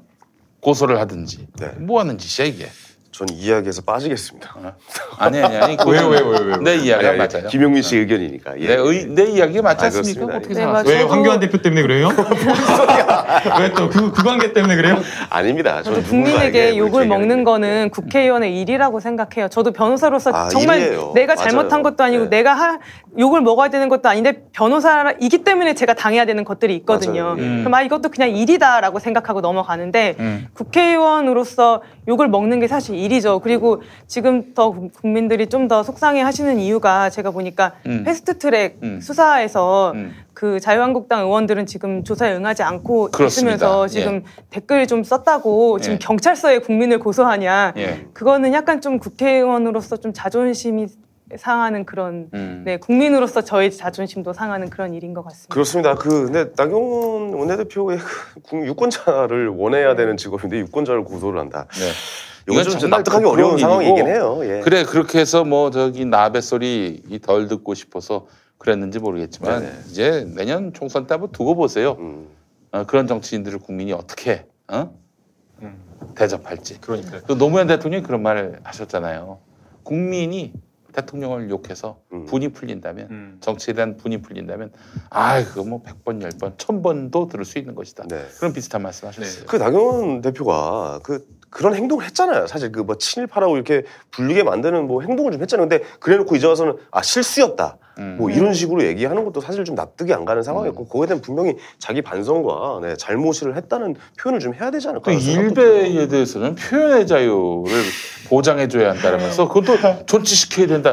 이랬던 나경원입니다. 이런. 나베였어요. 표현의 자유도 무제한적으로 보호되는 게 아니잖아요. 네. 그렇기 때문에 그런 어떤 일베의 혐오 발언이나 이런 것들은 사실은 음. 표현의 자유로서 보호해야 보호해야 된다라고 말하는 게 원내대표로서 국회의원으로서 적절하지 않은 발언인 거죠. 네. 그 저희가 좀 이 고소당한 170분에게 좀 실질적인 조언이나 도움을 드려야 될 것 같아요. 네. 그래서 개별적인 어떤 그런 표현을 쓴 표현을 알지 않는 이상은 저희가 어떻게 도움을 드리기가 어렵기 때문에 어, 그렇지. 네네. 근데 이제 또 그렇다고 저희가 직접 무료 변론하기 어려운 게 이제 피해자 피의자분들이 다 주소지가 다 이렇게 바뀐 상황이기 때문에 네. 그게 좀 어렵기 때문에 전화나 이렇게 주시면 음. 그 해당 표현에 대해서 어 이게 과연 모욕죄나 명예훼손이 될지 안 될지 여부를 좀 판단해 드릴 수가 있을 것 같고요. 네, 네. 그러면 만약 그 모욕죄나 이런 명예훼손이 성립되지 않는다라고 하면 벌써부터 그거를 막 수사기관에부터 막 어, 합의하려고 하거나 그런 거는 적절하지 않기 때문에 음. 일단은 표현에 대해서 법률적인 상담을 받아 보시고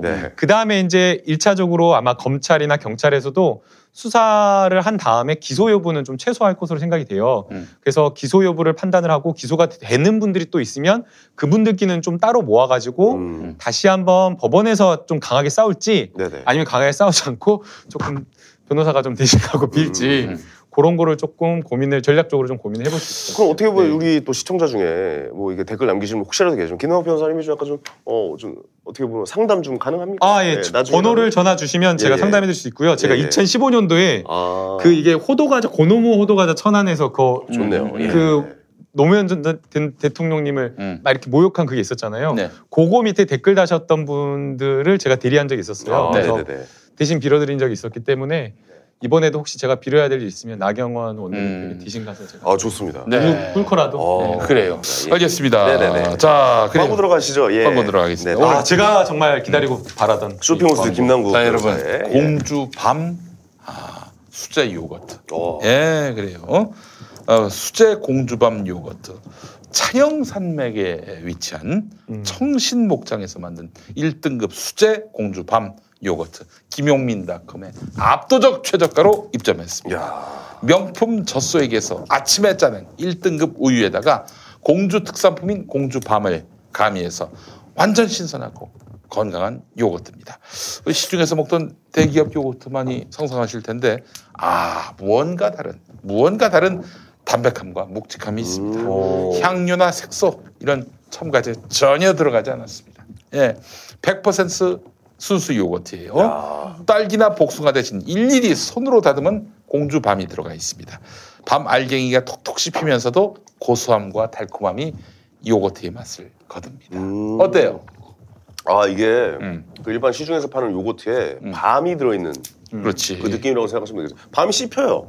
예, 예. 오. 시중에 요거트를 갖고 간게 아니라 어, 직접 청신 목장에서 만든 음. 거예요. 예. 자, 해썹 인증을 받은 시설에서 주문 확인 후 생산이 인증이면 벌써 끝난 겁니다. 아, 그렇습니다. 안전한. 시설. 예, 네. 예. 가장 신선한 상태의 제품을 배송할 수 있는 그런 시설이 해썹 인증을 받은 시설. 그렇습니다. 어, 이 때문에 여타 상품보다 배송이 1일에서 2일 예, 좀 오래 걸릴 수도 있어요. 그러니까 이게 신선한 상태에서. 보다 예. 좋은 제품을 배송하기 위한 마음에서 비롯된 착한 불편함이다. 그렇습니다. 이렇게 보시면 되겠습니다. 어른들 영양 간식으로 매우 좋습니다. 요거트 하면은 어린이 간식이란 인식이 많은데 신맛 단맛 싫어하는 어른들이 많잖아요. 자, 하지만 청신 목장의 수제 공주밤 요거트 고소하고 묵직합니다. 어른들의 건강 영양 간식뿐만 아니라 한 끼 식사 대용으로도 훌륭합니다. 다이어트 대용식으로도 좋고요. 그렇습니다. 자, 수제 공주밤 요거트. 요게 네 병에 네 병 500ml 이게 500ml 아니겠습니까? 이거 엄청 커요. 예, 네. 그렇죠. 이네 병에 24,000원. 오. 야. 2리터에 2만 4천 원밖에 안 되는 거네요. 그렇습니다. 야. 엄청 싼 겁니다. 엄청 예. 싼 거죠. 네. 예. 왜냐면 생각해봐요. 요플레 음. 요만한 거 손바닥만한 거그 여자분들 많이 사 드시잖아요. 네. 네. 그거 하나에 뭐 1,500원, 2,000원 하지 않아요? 근데 예. 그거랑 또 비교하기 어려운 게 이게 수제 요거트거든요. 아, 들어- 들어갑니다. 네, 예, 그러니까 예, 예. 수제 요거트는 여러분들 비싼 거 아실 거예요. 시중에서 굉장히 비싸게 팔려서 사실은 수제는 자기네들이 만든 거에 대한 정성이다라고 하면서 막 9,000원, 막 18,000원 막 맞아요. 정말 대중 없이 파는데 음. 저는 아까 그 댓글에 한 병 500리터 한 병에 2만 5천원이라고 야 이- 진짜 2만 5천원이면 나도 이거는 진짜 못 팔겠다 그랬는데 음. 역시나 가격도 최저가입니다. 500리터 한 병에 6,000원이면 거의 시중에서 찾아보는 것 가격 중에서 진짜 정말 싼 것 같습니다. 그렇습니다. 네. 이게 단맛이 이게 밤의 단맛이니까 요거트 자체는 사실 달지는 않잖아요. 그렇지. 이 밤에서 자연스럽게 나오는 단맛이 너무 좋은데요. 예, 너무 여자분들이 특히 요거트 좀 많이 네, 좋아하시잖아요. 저도 이게 달지 않아서 너무 좋은 것 같아요. 네. 되게 담백하고요. 좀 깨끗한 느낌이 드네요. 요즘에 수제 요거트 만드신 분 많지 않아요? 많아요. 그쵸. 네, 수제 네. 요거트 통에다 만들어 가지고 만들어 맞아요, 주시는데 맞아요. 네. 이제 수제 요거트 통 만들 때 이제 가장 조금 어려운 게 음. 너무 이제 그냥 맛을 놔둬버리면 밋밋해가지고 사실 조금 먹기가 어려운 거. 그거 못 먹어요. 그거 그러니까요. 자체로는 못 먹어요. 예. 근데 이제 또 거기다가 약간 좀 달게 해가지고 또 단맛이나 다른 잼이나 꿀 넣으면 또 너무 좀 달아버리고. 과일 그렇지. 넣고. 응, 응. 아, 맞아, 맞아. 근데 요거는 정말 약간 좀 뭔가 이렇게 담백한데도 달지 않고 그렇습니다. 고소하게 먹을 수 있고 조금 알갱이도 씹혀서 정말 좋은 것 같아요. 이거는 저희 그 이제 아이가 요거트나 이런 걸 이제 슬슬 먹기 시작했거든요. 어, 그래요? 어. 아이에게 이렇게 좀 주면은 굉장히 좀 좋지. 좋아할 것 같아요. 예. 네. 자, 이순주. 이순주가 누구예요? 아, 목장 목장 대표님이요. 아. 아, 그러시구나. 그래요. 대표님. 야, 이게 이름을 걸고 한다는 건 사실 쉬운 게 아니거든요. 음. 예, 저희도 코너를 짤 때 이름을 넣기가 굉장히 힘듭니다. 아, 예, 그렇지. 왜 장인 정신으로 만들어야 되기 때문에. 네.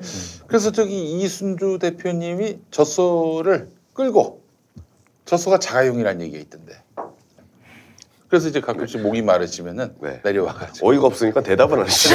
아, 형님 좀 얘기 좀 해요. 우리 대표님께서 얘기 좀 어이가 해봐줘. 없으니까 댓글 안 해줘. 많이 있는데 네. 저희가 그, 그 동물복지로 동물복지로. 아, 그렇구나. 공간이 좀 굉장히 널찍한 편이에요. 좋다, 좋다. 아, 네.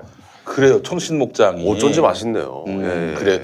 그 동물 복지를 챙기는 목장이다. 음. 아, 그럼 뭐 말 다 했네. 예. 맛있다 진짜. 아, 정말 좋습니다, 여러분. 여러분들께 이거 소개하면서 무척 자부심이 넘칩니다. 네. 이순주 공주밤 수제 요거트. 음. 아, 그소 변호사님의 말이 굉장히 마음이 가요. 네. 집에서 만든 맛이다. 아니, 그러니까요. 제가 네. 정말 그 집에서 만든 맛이 아까 엄마가 만들어주신 어, 맛이라고 근데 네. 맞아요. 집에서 만든 맛인 거예요. 어, 그러면 너무 집에 맛있어요. 그 젖소를 데리고 와서 그 짜가지고 만들었어요. 아니요, 저희는 던지고. 아니요, 수제 요거, 요것도 만드는 방법이 인터넷에 있습니다. 네, 그래요. 네, 우유를 해서. 예. 네. 공주하고 자매 결혼을 혹시 맺은 건가요? 아 여기가 네, 밤 시리즈로 쭉 가서 김용민닷컴이 네. 공주밤 아. 살렸어요. 공주밤. 아 진짜입니다. 아 예. 공주밤이 김용민닷컴을 살린 건 아니고요. 아니 아니 아니. 어. 예. 우리는 많이 살렸어요. 예. 보랄도 살리고. 보랄도 살리고 어, 여기, 여기서 지금 몇 군데 업체를 먹여 살렸는데 우리가. 아 그렇죠. 살렸죠, 우리가. 제거돼 갖고요. 네. 여기 있는 밤 들어가 있는 밤들은 공주시에 보증을 하는. 아. 시에서 보증을 하는 거야. 그래서 이제 공주시장이 이거 저 공주밤 안 들어가면 사퇴하겠다고. 음. 우리한테 그, 그 저기 뭐야 각서를 썼어요. 네. 예. 여러분들께 확실하게 보장. 공주 시장님께서. 네, 야, 그렇습니다. 네. 공주와 함께 하고 있네요, 우리가. 오, 예, 최고죠, 예. 최고. 저도 이제 좋습니다, 방송에 나와서 사람들이 이제 물어보는 것 중에 하나가 여기 나와서 먹는 게 정말 맛있느냐 이런 음. 질문을 많이 받는데요. 아유, 그래요? 저는 딱 그때 대답을 한 게 밤이 정말 맛있다 이 말을 하거든요. 밤이 들어간 찰떡도 먹어봤고 또 밤도 예, 아, 먹어봤고 이제 공주 요거트까지 먹어봤는데 음. 정말 공주밤이 정말 맛있는 밤이에요. 아, 본부장님, 우리가 그동안 이제 간식만 어, 이제 피아지방 모본에서 맞아요. 이렇게 올려놨잖아요. 네. 다음에 이제 회도 갖다. 아, 저번에 진짜 우리 그 정치부심에서 네. 참치회를 먹었어요. 우와. 참치회를 진짜? 물회랑. 음. 네. 대박. 어, 진짜 맛있었어요. 네.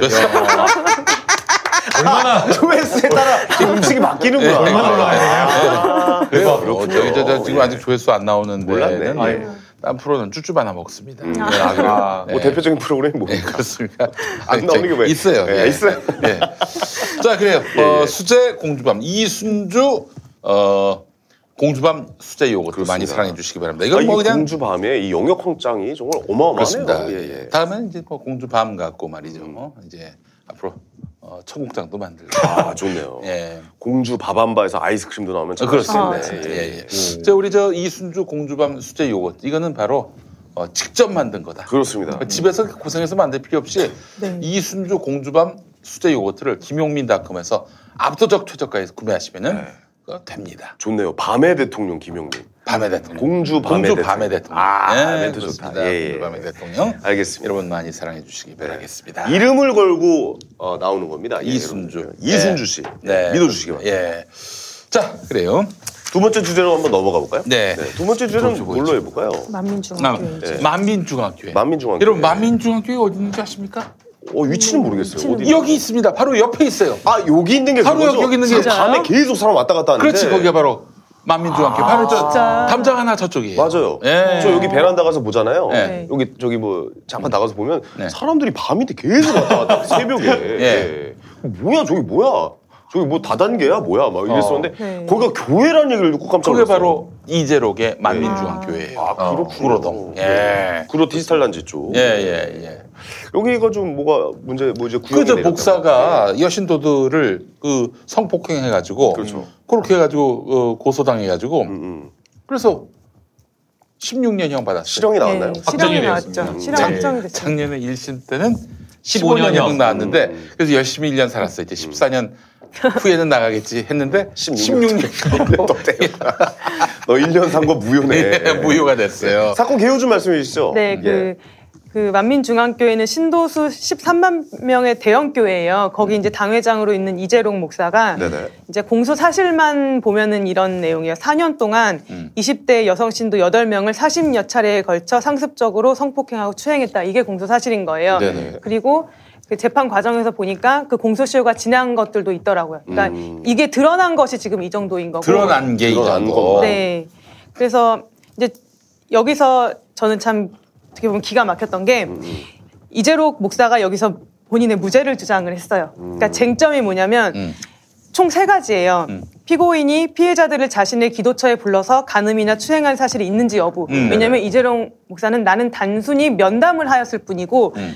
어, 간음이나 추행한 사실이 없고 일체 접촉이 없다라고 얘기한 네, 겁니까? 일체 접촉이 없고 그다음에 나는 저 피해자들을 모른다, 기억도 안 난다 이렇게 아, 안한 난다. 거예요. 예, 그래서 예. 이제 그 피해자들의 진술이 사실인지 간음과 추행을 당했다는 그 사실인지가 여부가 첫 번째 쟁점이고 네네. 두 번째 쟁점이 굉장히 중요한 건데 과연 피해자들이 그 이재롱 목사의 권- 종교적 권위에 억압되거나 항거하지 못하는 심리적 항거불능 상태에 있었는지 여부. 음. 그러니까 이재롱 목사 측에서 또 주장을 한 게, 아, 이 피해자들은 20대에 일반적인 지적인 능력을 가진 여성들인데, 음. 뭐내 종교적 권위에 억압되거나 항거하지 못하는 심리적 항거, 항거 불능 상태에 있다는 게 말이 되느냐. 음. 이거는 자발적으로 한 거, 설령 그런 일이 있어도 자발적으로 한 것이다. 아니, 뭐, 그게, 그게 무슨 그런 말이 한 있어요. 것이죠. 설령 그런 일이 있다 하더라도 자발적으로. 그러니까 서로 그 합의하에 성관계를 가졌다? 그렇다는 거죠. 이성적인 생각을 가지는 20대 이상의 여성들인데 그렇죠. 나랑 성관계를 가질 만한 그럴 만한 생각을 갖고 있겠느냐? 설령 있다 한들. 뭐 이렇게 얘기한 거네요. 참 어이가 없네. 그게 이거는 일부분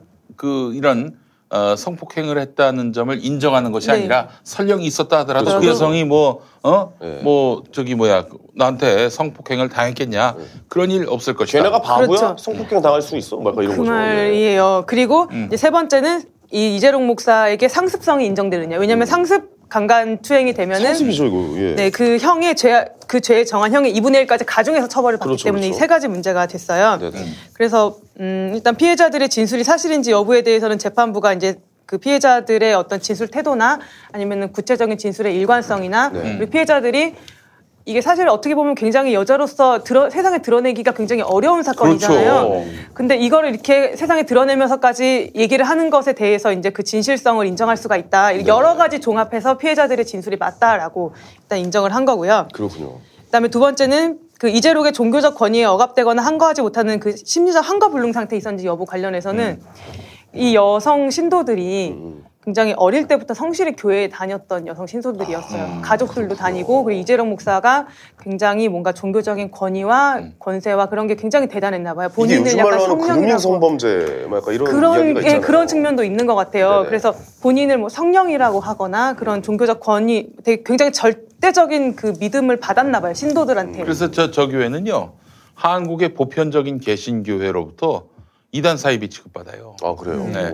그 자기가 하나님이나 내가 신이다. 마찬가지다. 그 아마 이게 조금 옛- 예전에 다큐멘터리나 이런 거 좀 보신 거 음. 보신 분들 알 건데요. 지금 이재록 같은 경우에는 본인 교회에서 행사나 이런 것들을 어떻게 치르냐면요. 어떻게 해요? 행사를 치를 때 본인 좌석에 앉아 있고 옆에 두 자리를 비워놔요. 왜요?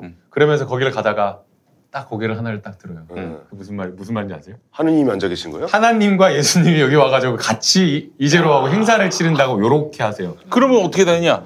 나머지 하나 그건 자신인데 자신은 성령이다.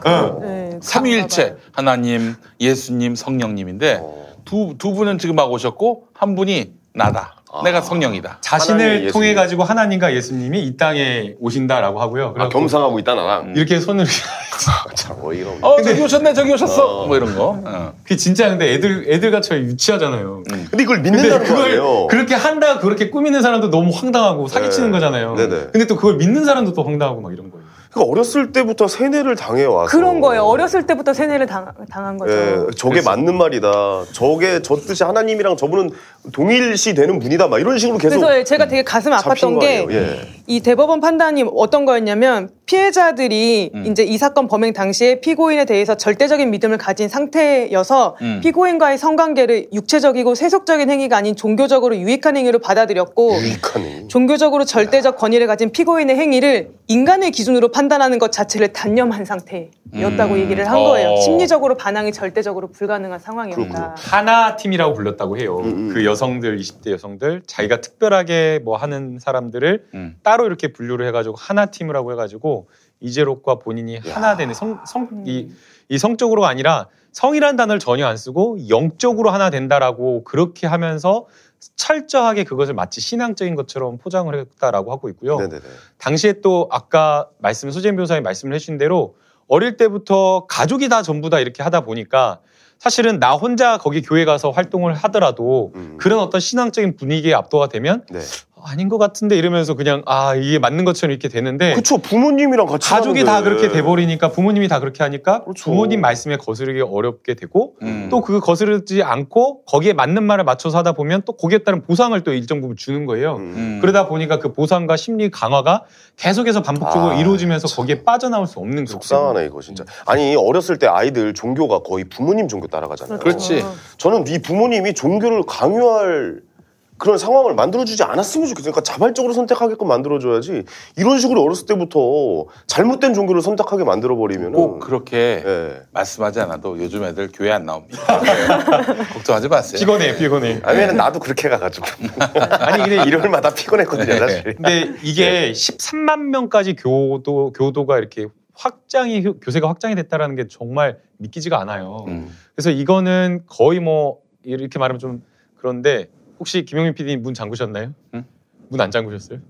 뭔 소리예요? 아니 갑자기 또 이렇게 뛰어들어갖고 이거 다 셧다운 시켜버리면 어떡해? 아 누가 누가? 아니 그 만민교도들이 예전에 그랬었잖아요. MBC 음. 방송국 장악했죠. 방송국 예. 자약해가지고 그 최초의 사례예요. 방송국에 동물- 장악해서 동물이 뭐 뛰어나오고 네, 그때 맞아요. 이제 방송국이 이제 서울에서 나오는 방송이 이것 때문에. 전국 방방곡곡에 이제 지역 문화 방송으로 이게 전파가 가는데 아니 본사에서 갑자기 셧다운이 되니까 어떻게 남산 남산 송신소에서 네. 갑자기 거기서 그 예비용으로 뒀던 동물의 필름을. 돌렸는데 음. 막 조랑말이 나오고 얼룩말 나오고 초유의 사태가 벌어진 겁니다. 이제 MBC가 약간 이런 사건사가 많아서 예전부터 MBC가 그 굉장히 강해요. 그러니까 보안. 아, 입출입, 보안. 예, 이런 보안 일로 엄청나게 강하게 하거든요. 지하 주차장부터 여기 여의도 MBC 있을 때부터 지하 아, 주차장부터 거기가 제일 좀 보안이 강하고 네. 특히 또 그런 사태도 있었잖아요. 내 귀에 도청장치가 달려 있어요. 그거 내가 그거 하려고 그랬는데. 여기 저, 저 귀에 도청자씨 있다. 이다 끌려 나가잖아요, 갑자기. 그때 앵커 표정이 예, 이런 표정이었어요. 맞아, 맞아, 네. 맞아. 아, 그래서 이게 뭐지? 이거 약간 이런, 예.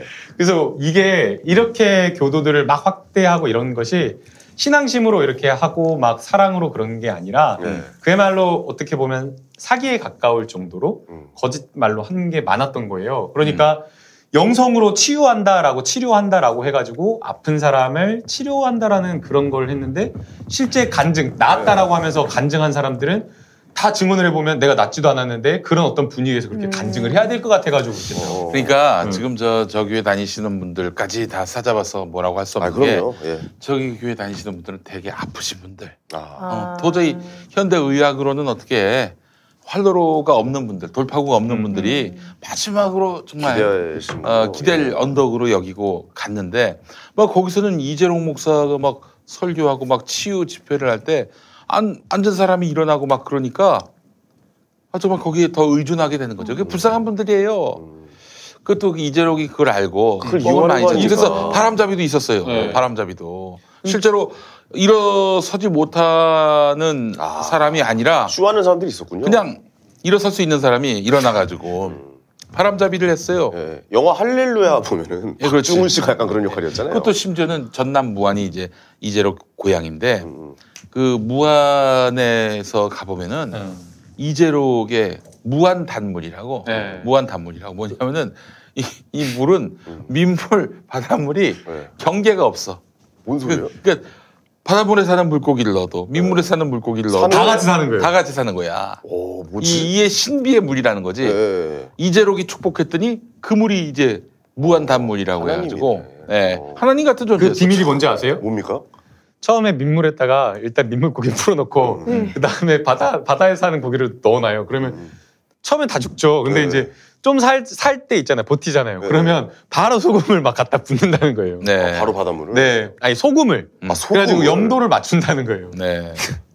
근데 그걸 나와서 방송에서 또 진술을 하신 증언을 하신 분이 있어요. 그런데 네. 아픈 분들 말이죠. 제가 예전에 그 기독교 쪽에 극동 방송이라고 거기 PD로 있었는데 네.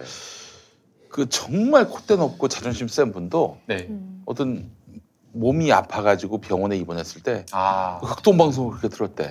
별볼 일 음, 없는 어, 방송이라고 스스로 생각할 때도 있었는데 그 그렇게 아픈 분들은 종교적으로 자꾸 의존하고 싶은 마음이 생기는 거예요. 지푸라기라도 잡고 싶은 심정이에요. 그런 사실. 것도 있고 그리고 분들은. 마음이 굉장히 심약해지기 때문에 네. 위로가 막 절대자가 막 나를 위로해주고 아, 나를 이끌어주고 너를 회복시켜주고 나중에 이런 고난을 통해서 너를 에?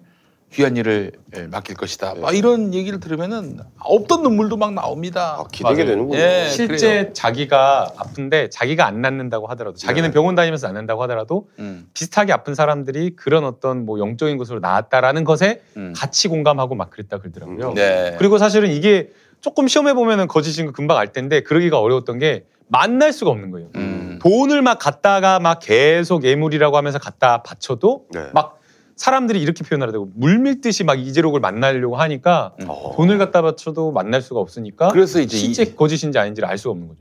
입장료를 또 받았어요. 이, 이재록이 입장료도 있어요? 입장료를 예배 듣는데 어 그렇죠. 이재록하고 면담하는 거 혹은 뭐 단체로 만나는 사진 것도 찍는 거. 그렇지. 그- 그걸로 이제 입장. 한번 가봐야겠다. 어떻게 하나 한번 가봐야겠어. 요 앞이니까. 예. 조심해 요즘 그때 도끼가 많이 올랐어. 아, 진짜로. 죄송합니다. 김영민 TV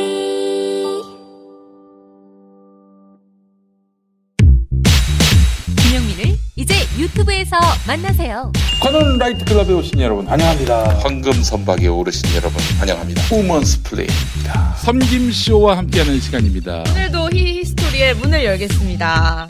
프로듀서 김용민의 모든 콘텐츠를 영상으로 즐거운 분, 즐거운 분. 유튜브에서 김용민 TV를 구독하세요. 김용민 TV. 네. 김용민 브리핑 1부 마무리하면서 오늘 일요일 명성교회 세습반대 운동을 위한 평화나무 벙커원교회 1일 찻집 안내를 해드리겠습니다. 오는 일요일 8월 18일 낮 3시부터 밤 10시까지 이어집니다. 오후 5시에 이완배 기자의 경제의 속살 공개 방송, 6시에 주진우 기자와의 토크 콘서트가 있습니다. 나머지 시간도 뜻깊은 시간으로 꾸밀 예정이니까요. 여러분 많이 들러주시기 바랍니다. 또 온라인으로 계좌로 많은 송금 또 많은 참여 바라겠습니다. 서울 마포구 월드컵 북로 5가길 8-15 벙커원 교회로 오시면 되겠습니다. 자, 김용민 브리핑 마치겠습니다. 감사합니다. 김용민 브리핑과 함께한 시간 어떠셨어요? 구독하기, 별점 주기, 댓글 달기, 후원하기로 응원해주세요. 이 방송을 유튜브 김용민 TV를 통해서도 만날 수 있는 거 알고 계시죠? 그럼 다음 시간에 다시 만나요.